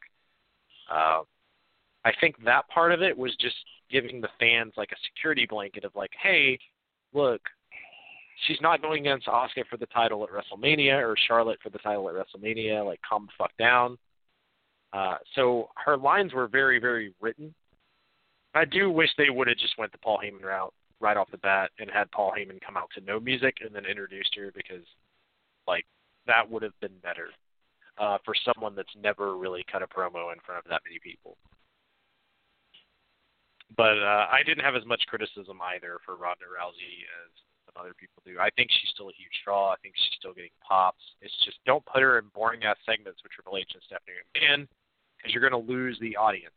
And they did that kind of towards the end of that until she slammed him through the table on the pay per view, and then the same thing happened kind of on Raw, where people started to just be like, "We just kind of want this to be over." Uh, I think that's the that's the biggest worry is the two people that you're immediately putting her against. People don't care about like the idea of the authority. At this point, five years later, no one gives a shit about. Oh, I agree. And I, dude, one of the rumors I don't like is that Stephanie sees this as her way to be able to build her own Stone Cold if she's Vince. I hope none of that bullshit's true. I don't. I don't want to see that. Just Steph, go back to doing whatever. You're a great promo. You're a great heel. We'll see you soon.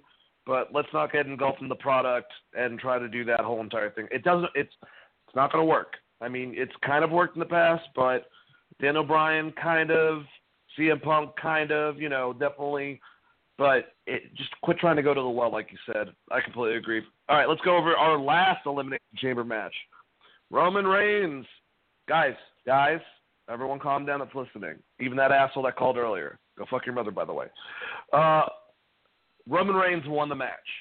He did it.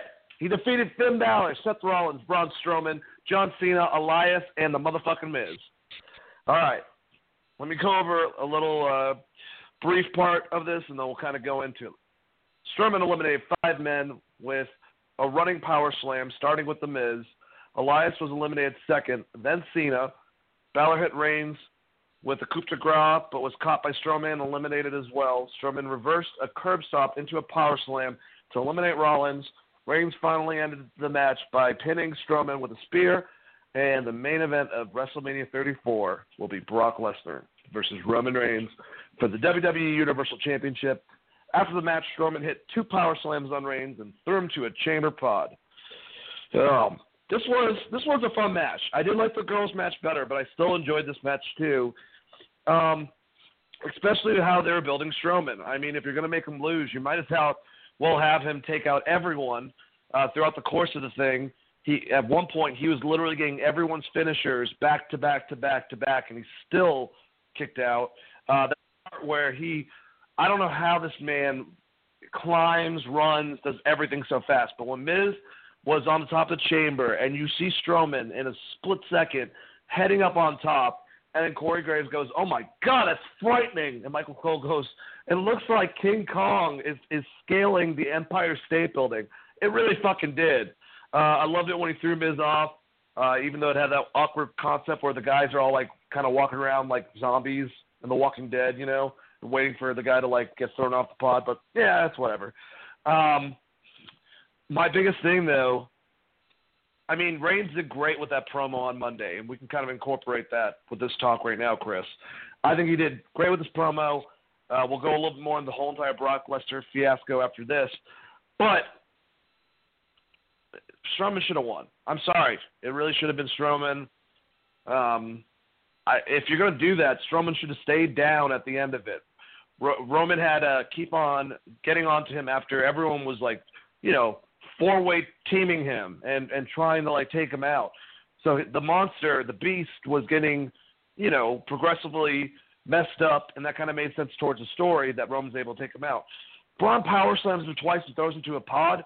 Why, why the hell is Roman even winning at that point? I mean, you just made your your winner that's supposed to be able to take out Brock Lesnar Braun's little bitch again. So I just feel bad because even if even if Roman's able, even if even if all that Brock Lesnar stuff is BS, this is all work completely, hundred percent, and it's all a way to get make Roman get more over, and they do. Roman's going to lose it to Braun pretty quickly afterwards. It can't be like, oh my God, if it's longer than SummerSlam and you haven't put the fucking belt on Braun Strowman, I, I don't even know like I don't think he's going to SmackDown anytime soon. Is what I'm trying to say either. So I don't know. Uh, I did enjoy the match. I thought it was a lot of fun. Uh, these guys beat the living shit out of each other. Uh, you guys can say what you want about Sasha Banks's um, off the rope uh, frog splash, but the one that Seth Rollins did, and the one he did on Monday Night Raw too, across the ring, was fucking awesome. So, yeah, um, Chris, what do you think about all this? I, I highly enjoyed the match. I thought it was a lot of fun. I really liked all of Miz's spots. Miz has become like a kind of a staple in these matches of having like these great moments. The original not get out of the pod, uh, like him running up the cage and Braun chasing after him was fucking great. Even though, like you said, there was the awkward moment, but obviously they're not just gonna sling him down to his death. Uh, if it was like if it was like any other federation though, they probably would have just tossed him off that bitch and had him land, which would have been awesome. Uh, but it made sense WWE, you know, safety wise, not doing that. Um, so I thought the Miz was great, especially considering it, he went out so early. Um, I really liked Braun getting all the eliminations. It was kind of what we thought it was going to be. I felt like there was more they could have done with the structure of the elimination chamber, considering Braun like flips semi trucks and shit, which I had like kind of alluded to previously of having him just break the sh- like break, which they ended up doing, like having him just break the pod immediately and go out there and start kicking people's ass. I think that would have added to his character a little bit. Not that he needs it, but uh I'm on the same page with you. I think you could have had Braun win here. It would have meant a little more, and I think the feud between Roman and Seth would have meant more than you know Seth is inevitably going to end up. Probably The Miz and Finn Balor at WrestleMania. That's my guess. That's kind of what it looks like is going to happen. And I think you know even if Seth wasn't even title or Roman wasn't in the title, I think Seth versus Roman is a bigger draw than either of those two matches that they're coming out, you know, going into or what they're building towards. Um, but overall, I like the match. I thought the match was uh, a lot of fun. It was fun to watch. But I just, where do they go from here? It's exactly what they built. You know exactly what we're kind of talking about almost six months ago, where it's like, no, it's going to be Roman and Brock at WrestleMania. So, uh, no matter what, pro, yeah, as far as Roman pro, Roman's promo went. I, I thought it was a really, really good promo. I think most of that is a work. I think my guess is they didn't really want to have Paul Heyman and Brock Lesnar there while doing the Ronda Rousey shit. Uh, I think maybe they were trying to spread them out a little bit, and that's just how that worked out. And they used it, you know, in a promo.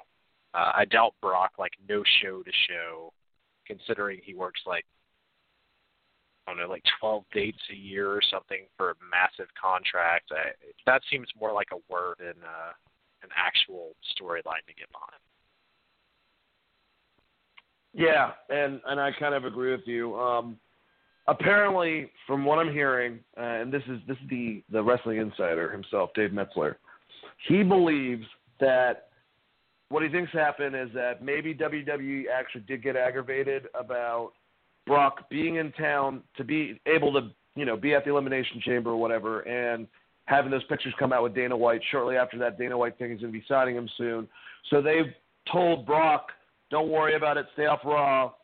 Maybe told them what they were going to do and manipulated what was originally scripted for Roman to say to Brock's face and just gave Roman the basis because apparently some of that was scripted from what insiders say and like, but when Roman said something about like you know his family was born into this, like the passion behind it uh, was real, and some of the add-ons from the thing was very genuine, basically. But most of it was just applied from what was supposed to be their confrontation.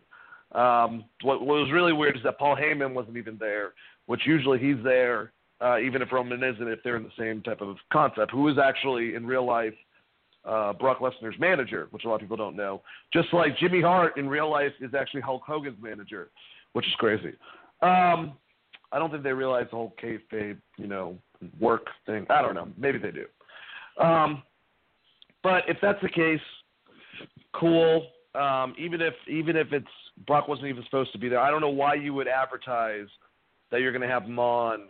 Um, that seems really stupid, but maybe it'll work out for him. Uh, Roman did have a killer promo. Um, there's also something going around apparently that Brock only has one more contracted thing on his left on his um his contract, and that's WrestleMania.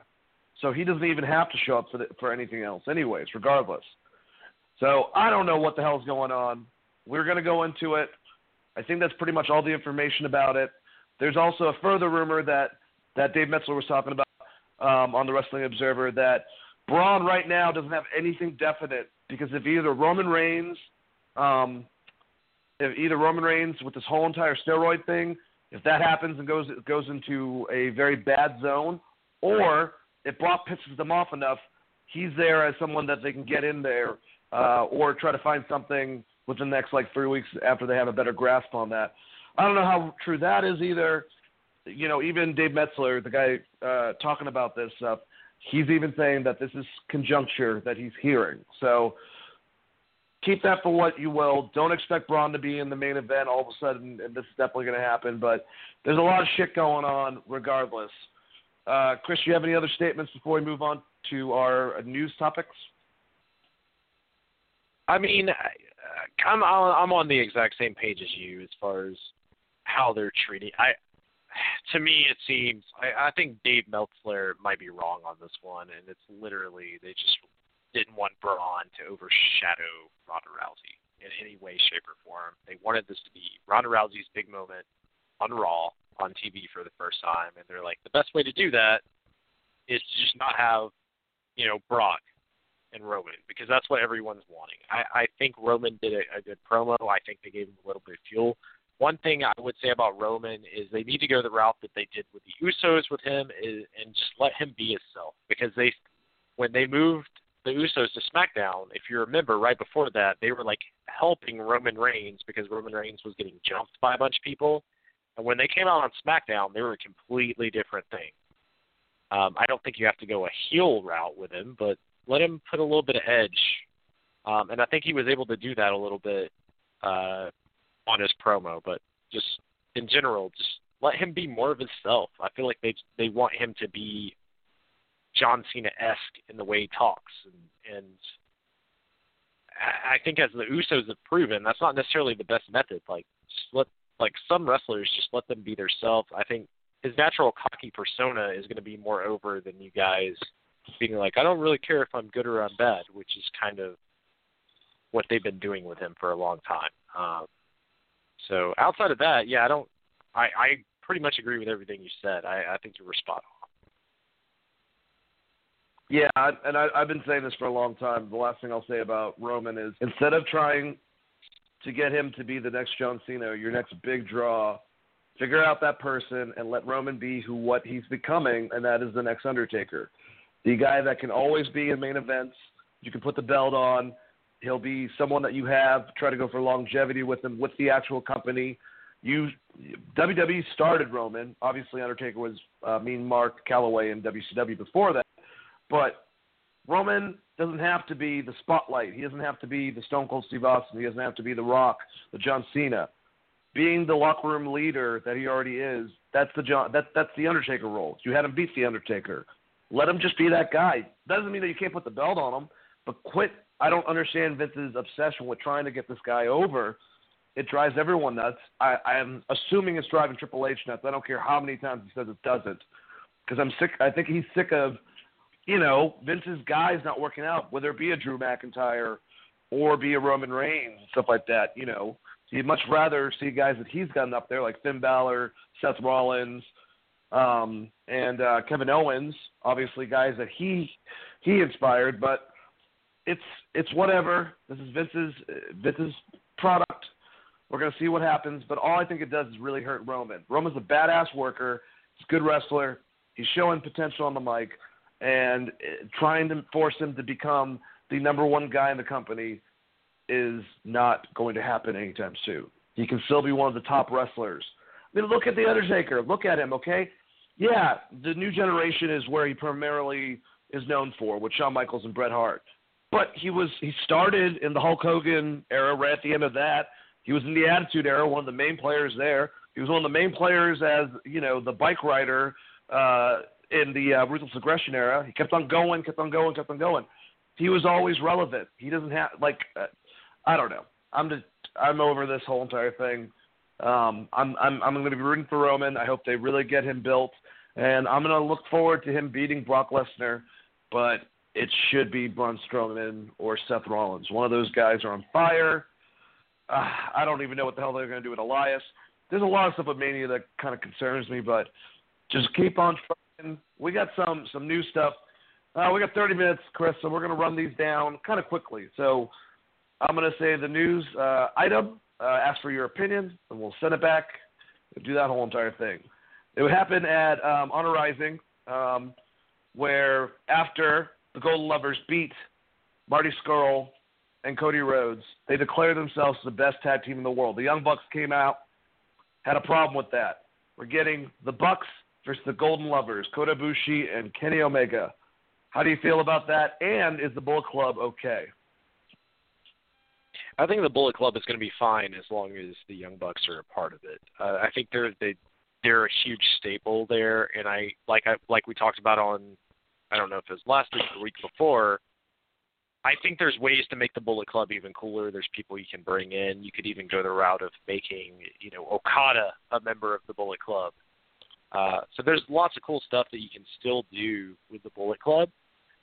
I think it makes sense to break Kenny away from them at this point. So I didn't really have a problem with it uh, overall, and it's kind of just more of what we talked about. I think they're definitely leaning leaning towards trying to make Kenny Omega a huge baby face, um, and then give him a title run. Which I don't know if that means you're turning Okada completely heel, which he's kind of already heelish anyways.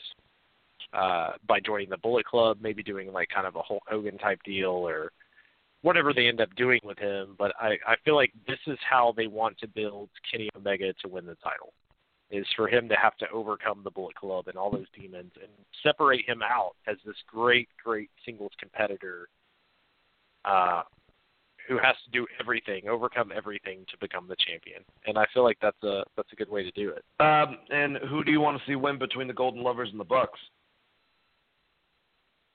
I mean, I feel like the Bucks have to win because the end goal is not to have the Golden Lovers be a tag team. It's to have Kenny Omega and I I don't know. It depends on if they're going to pull the trigger on it right away or if they want to wait down the line. If if they're going to wait, if they're going to go down the line, you could have three matches between those those tag teams or you could have Kenny Omega win right away and then just immediately end the Golden Lovers and then go on his own. Uh, I think Kenny Omega needs to be on his own against the Bullet Club. I think that's what builds his character. Uh, it's fine with the tag team right now.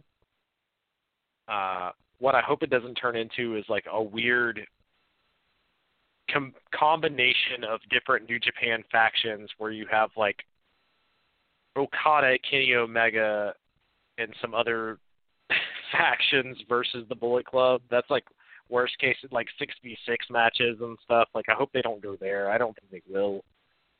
But I, I feel like I don't know. It's weird. It's because I feel like it's a gap to wherever they're taking Kenny Omega. So I, I think you give Bullet Club the first win, then you probably have a rematch and have Kenny Omega do most of the work and win, and then him, you know, get beat down. Maybe his tag partner becomes a member of the Bullet Club. I don't, I don't know. It seems like one of those things where, like, even if his team wins,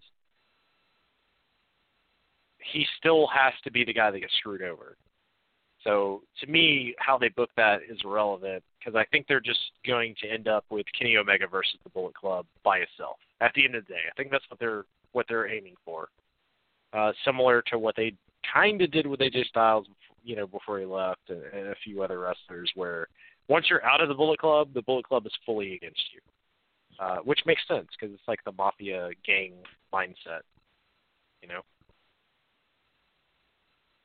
Yeah, definitely. Um, I also believe the Young Bucks are going to win. I think they're going to have a long match. If the Golden Lovers do win the match, though, I expect some shit where, like, you know, them and the Young Bucks, like Kenny's hugging them and shit like that, and then Cody comes out to raise some hell, some type of direction like that. My biggest thing is let's not have, and kind of like you said this, but more so, let's not have split bullet clubs. I don't want to see that. It just seems like it'll be the end. Same thing they did with the NWO.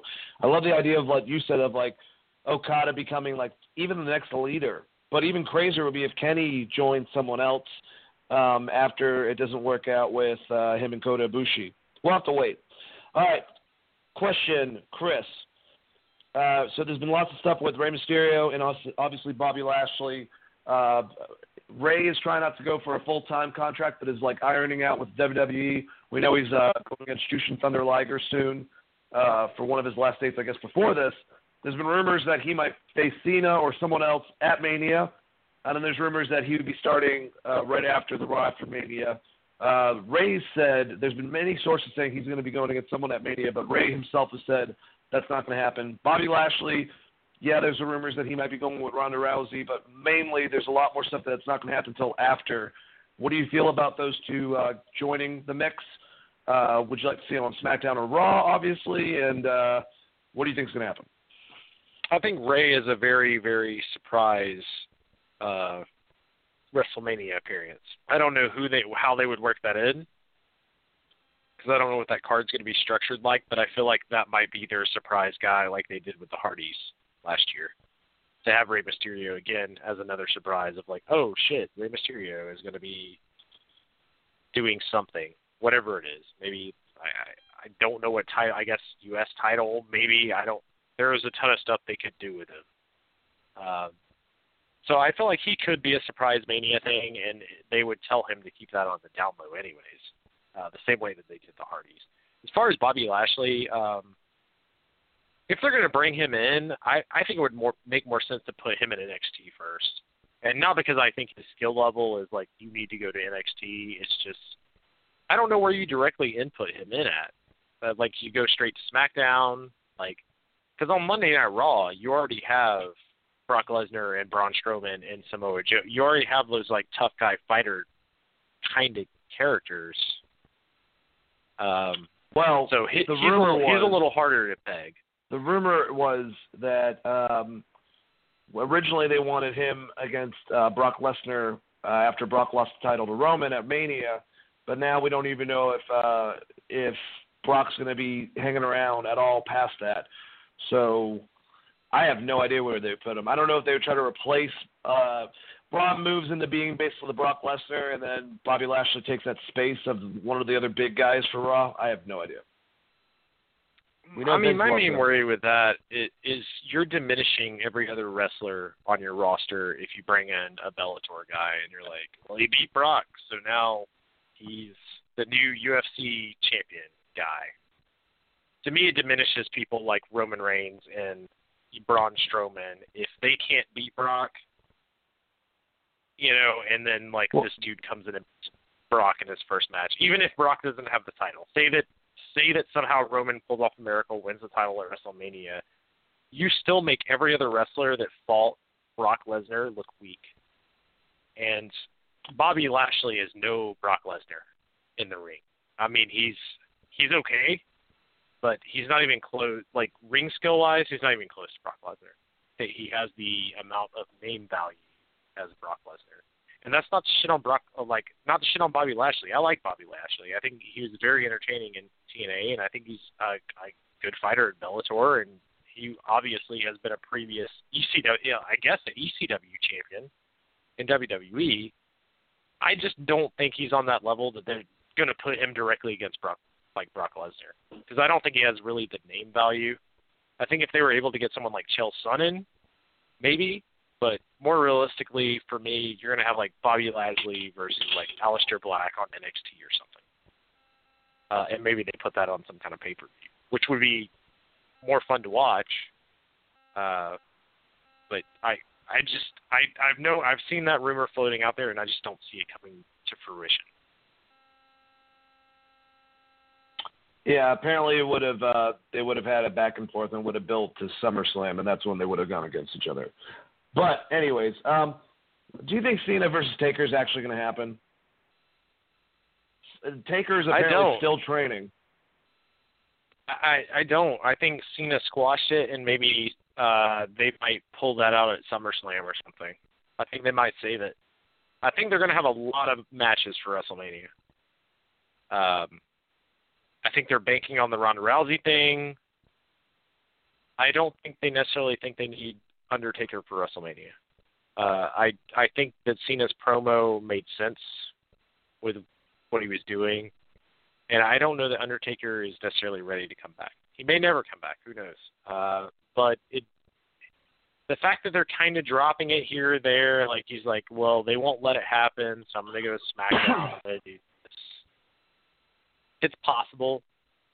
Um, yeah, what I could see playing out basically is like, you know, John's gonna go and be in this match for no fucking reason. I don't know why they're not having him have a match against Shinsuke. You know, since Shinsuke doesn't seem like he has anything going on. Or is he going against Rusev? I don't remember. Doesn't matter. He's a part of this five way challenge. He loses, shows up on SmackDown, gives another, you know, on John Cena. You know, I, I know what I know what having uh, problems is and and all all this bullshit. Um, it's like John, if you wanted to have a fucking spot on Mania, you can have a spot on Mania. Give me a break. That's when I would expect the Undertaker to come in. Is like that next time, you know, all of a sudden he answers this challenge or some shit. I don't want it to happen. I see all these videos of Taker training. I could care less. Uh, about I, I want the Undertaker to be healthy, and I'm glad he's walking better. But I love that excuse. Well, now since he got his his hip worked on, he's work he's walking better. So let's fuck up that now after he got surgery on his hip. That's a great idea. If it happens, I'm sure I'm going to enjoy it. But you know, after watching him struggle with Roman, that was kind of hard. Uh, we already talked about Brock and Roman. What about Mr. Johnny Wrestling, Johnny Gargano, out of NXT? And the rumor is that on the pre-show we might be actually getting Johnny Gargano versus Tommaso Ciampa at Mania, um, which it seems like there's gonna be 50 fucking matches on this thing. It's gonna be eight hours, but still, how do you feel about that rumor? Um, and also, what do you think? What's gonna happen with Johnny now that he's done with NXT? I'm stoked for that that match. I think that match could be a, a show stealer, uh, just because of how well they built that feud. Um, but I feel like he's going to end up on 205 Live. God, you got like one of the biggest baby faces uh, for this generation. I, You're probably right. I, I'm not disagreeing with you at all. And I also think with the Cena thing, instead of getting Undertaker, no, I agree with you. Which, going back to the Cena thing, just real quick, I think you could totally mm-hmm. get Rey Mysterio instead of Undertaker. I think that's what's going to happen. Like, no Taker, Rey's lying. Yeah, I, I think that's a very big possibility. But but uh, yeah, I like. I feel like both those cats end up on 205 Live because they're going to try to build that brand, and I think those are two guys that you can definitely build the brand around. Uh, For, but uh, the thing is, Ciampa it scares me. Gargano. I, I I think that you would agree with this, Chris. If they're going to put a talent like Johnny Gargano on there, do you think they're going to send Ricochet eventually on the 205 Live? Here's the thing I don't have a problem with is if you're putting talent like Johnny Gargano on there and Roderick Ciampa, Strong, yeah, and yeah. Roderick Strong and Ricochet, that could end up being the best show on all of WWE. That's good um, point. So I don't have a problem with that. Uh, I think that's the way Triple H is leading it. Yeah, I mean, as long as it's booked in the right direction, and you're not just giving these guys like two minutes of time on Monday Night Raw and expecting them to get over. Uh, I think it, they're putting talent in the right place. If they're like, we're going to do 205 Live and we're going to do it right and we're going to give them the most talent they can have, then hell yeah, put Ricochet there. Make him like the top heel. You know, like bring Brian Kendrick back. There's a ton of ton a ton of shit that they can do at 205 Live that I am not against at all because I think that could be one of the better shows if if done properly. Uh, especially if they're putting, you know, Gargano and Ciampa, and you have uh, uh, Hideo Itami, and you're going to get Ricochet, and you're going to start getting more of these Cedric guys. Alexander, yeah. Now you have a show. Yep. Before they just had a bunch of people from the tag, like the cruiserweight tournament. Now, now they have a show. That makes a huge difference, in my opinion. But I, if Ricochet wins that title or something, he should just immediately drop it and go to Raw or SmackDown. I, I don't want to see Ricochet there because I think that he is a fucking superstar. No, I completely agree with you, and that's what I'm scared of. But I do like what you're saying. Um, you know, even Buddy Murphy, I really, I really liked him, and uh, Aleister Black was sending a bunch of tweets because they had a match, and apparently he's really impressed with them. So, well, we'll see. They're they're building their talent over there. Tyler Batesman over there. I just think a combination show between NXT and 205 Live, two-hour show, both rosters. You know, let them do whatever. Two titles. They have a tag title, but we've talked about that at length, so we'll go on. Hey, Chris, let me ask something. Has hell frozen over? Because Jeff Jarrett is being inducted into WWE Hall of Fame. I think hell has frozen over because Vader hasn't been inducted into the WWE Hall of Fame, and I think his career accomplishments are way fucking. Unless you're talking about the fact that Jeff Jarrett gave Vince McMahon his only competition in years with TNA when he built TNA originally from like 2005 to 2008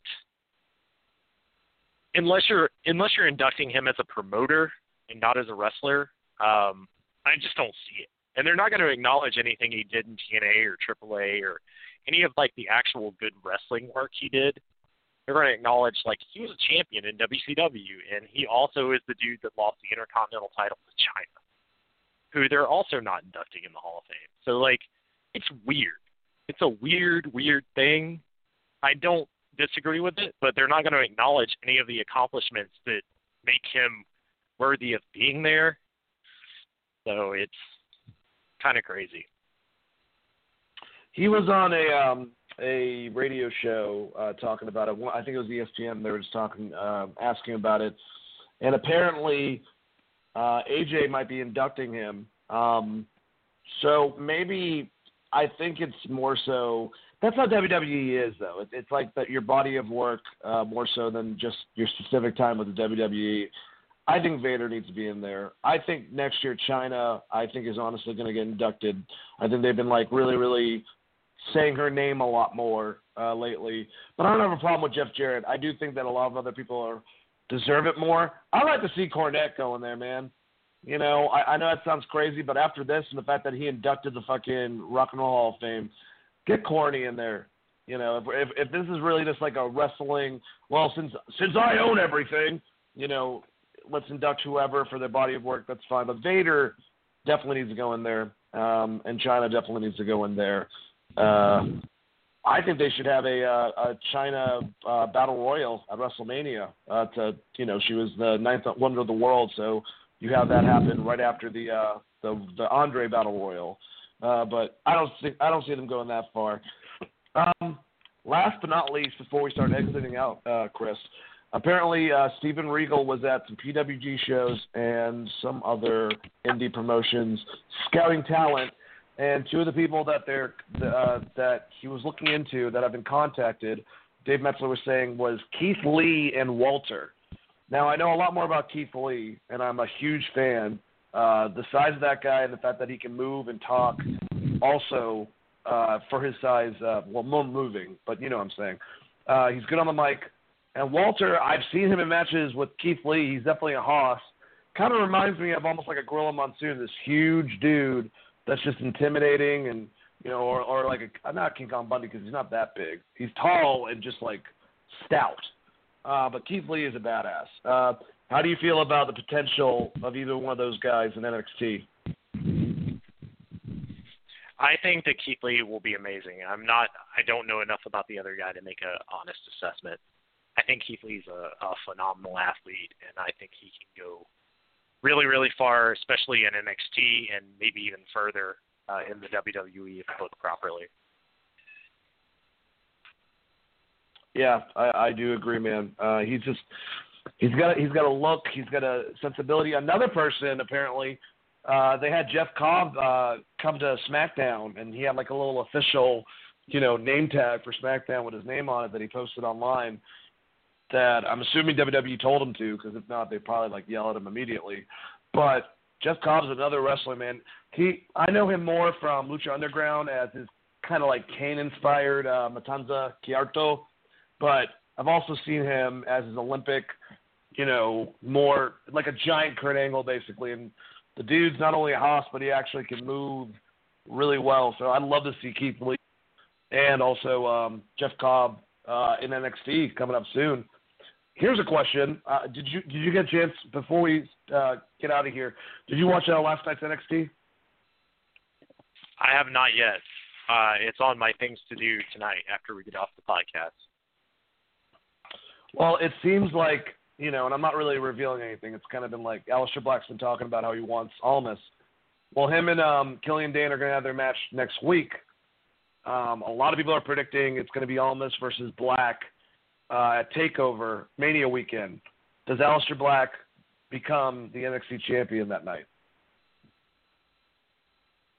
I think that's a I think that's a good prediction. It's very. I think maybe put the title on him now and then you set up the rematch on a pay per view. I think that's a good way to do it. But it's very possible you get like a DK DQ finish because you have uh I can't think of her name right now, but you have you know Almas's manager that you can do a lot around. So Zelina it could Vega. be, you could have because he he doesn't have the undefeated streak anymore. So you could book it like that. You could have him, you know, win, go for the title, lose by or win by DQ, and then set up the title for a pay per view. Maybe even the pay per view at Mania, and have him have a big WrestleMania or the day before Mania moment where he wins it at NXT Takeover, which I think is the most likely scenario. It would definitely be a lot of fun to see that happen. Uh, Mania weekend, man, I'm I'm really looking forward to it, Chris, because there's so much awesome wrestling. Ring of Honor has a huge show set up. NXT obviously has their show, and then uh, Impact versus Lucha Underground. Have you heard about this? I did. It it seemed like it could be pretty awesome. I hope that it it turns out as cool as they've been talking it up. We might have to add an extra hour onto the show uh, the next week after all that wrestling because, whew, it's gonna be a lot of stuff. And Impact versus Lucha, whatever they have left over at Impact, uh, mixed with the guys over in AAA that also do Lucha Underground. It's like it's actually like whatever they have left out of both shows because they've lost a big chunk of their roster on each of them. But I'm sure it'll be a lot of fun regardless. And you know, Impact's always had that relationship with AAA and Lucha Underground, that same type of concept, much to how Ring of Honor does with New Japan. So cool stuff, guys. Well, that was another wonderful show with Wrestling Geeks Alliance. We had the Beer City Bruiser, aka Matt Winchester, on the show. Really nice guy, great review. We had a douchebag call in, um, who's um, you know a really nice guy at, at some point during the show, but he's not really a guest compared to Matt. Uh, Matt was a much nicer guest, but uh, yeah, you know we have a lot of stuff coming up in this next uh, week of wrestling that we'll be able to talk about, I'm sure. And um, just keep on listening. Chris, did you enjoy your episode? Say goodbye to the good people out there. Yeah, I want to give a huge shout out and thank you to uh, Beer City Bruiser, fuck the guy that called in, and uh, everybody else. You guys have a great week and a lovely weekend. Thank you so much for listening, as always. All right, guys.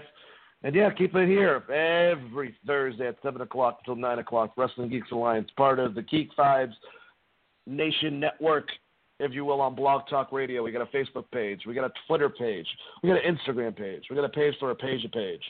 And uh, yeah, just keep on coming. We're going to get more guests. It's going to be so much fun talking wrestling. And um, if you guys want to know, this is a, uh, a drop from a uh, guest that we had recently on the Geek Vibes show. Have a good one going to play. Oh, that's awesome. Never mind. All right, well, that's it. Bye.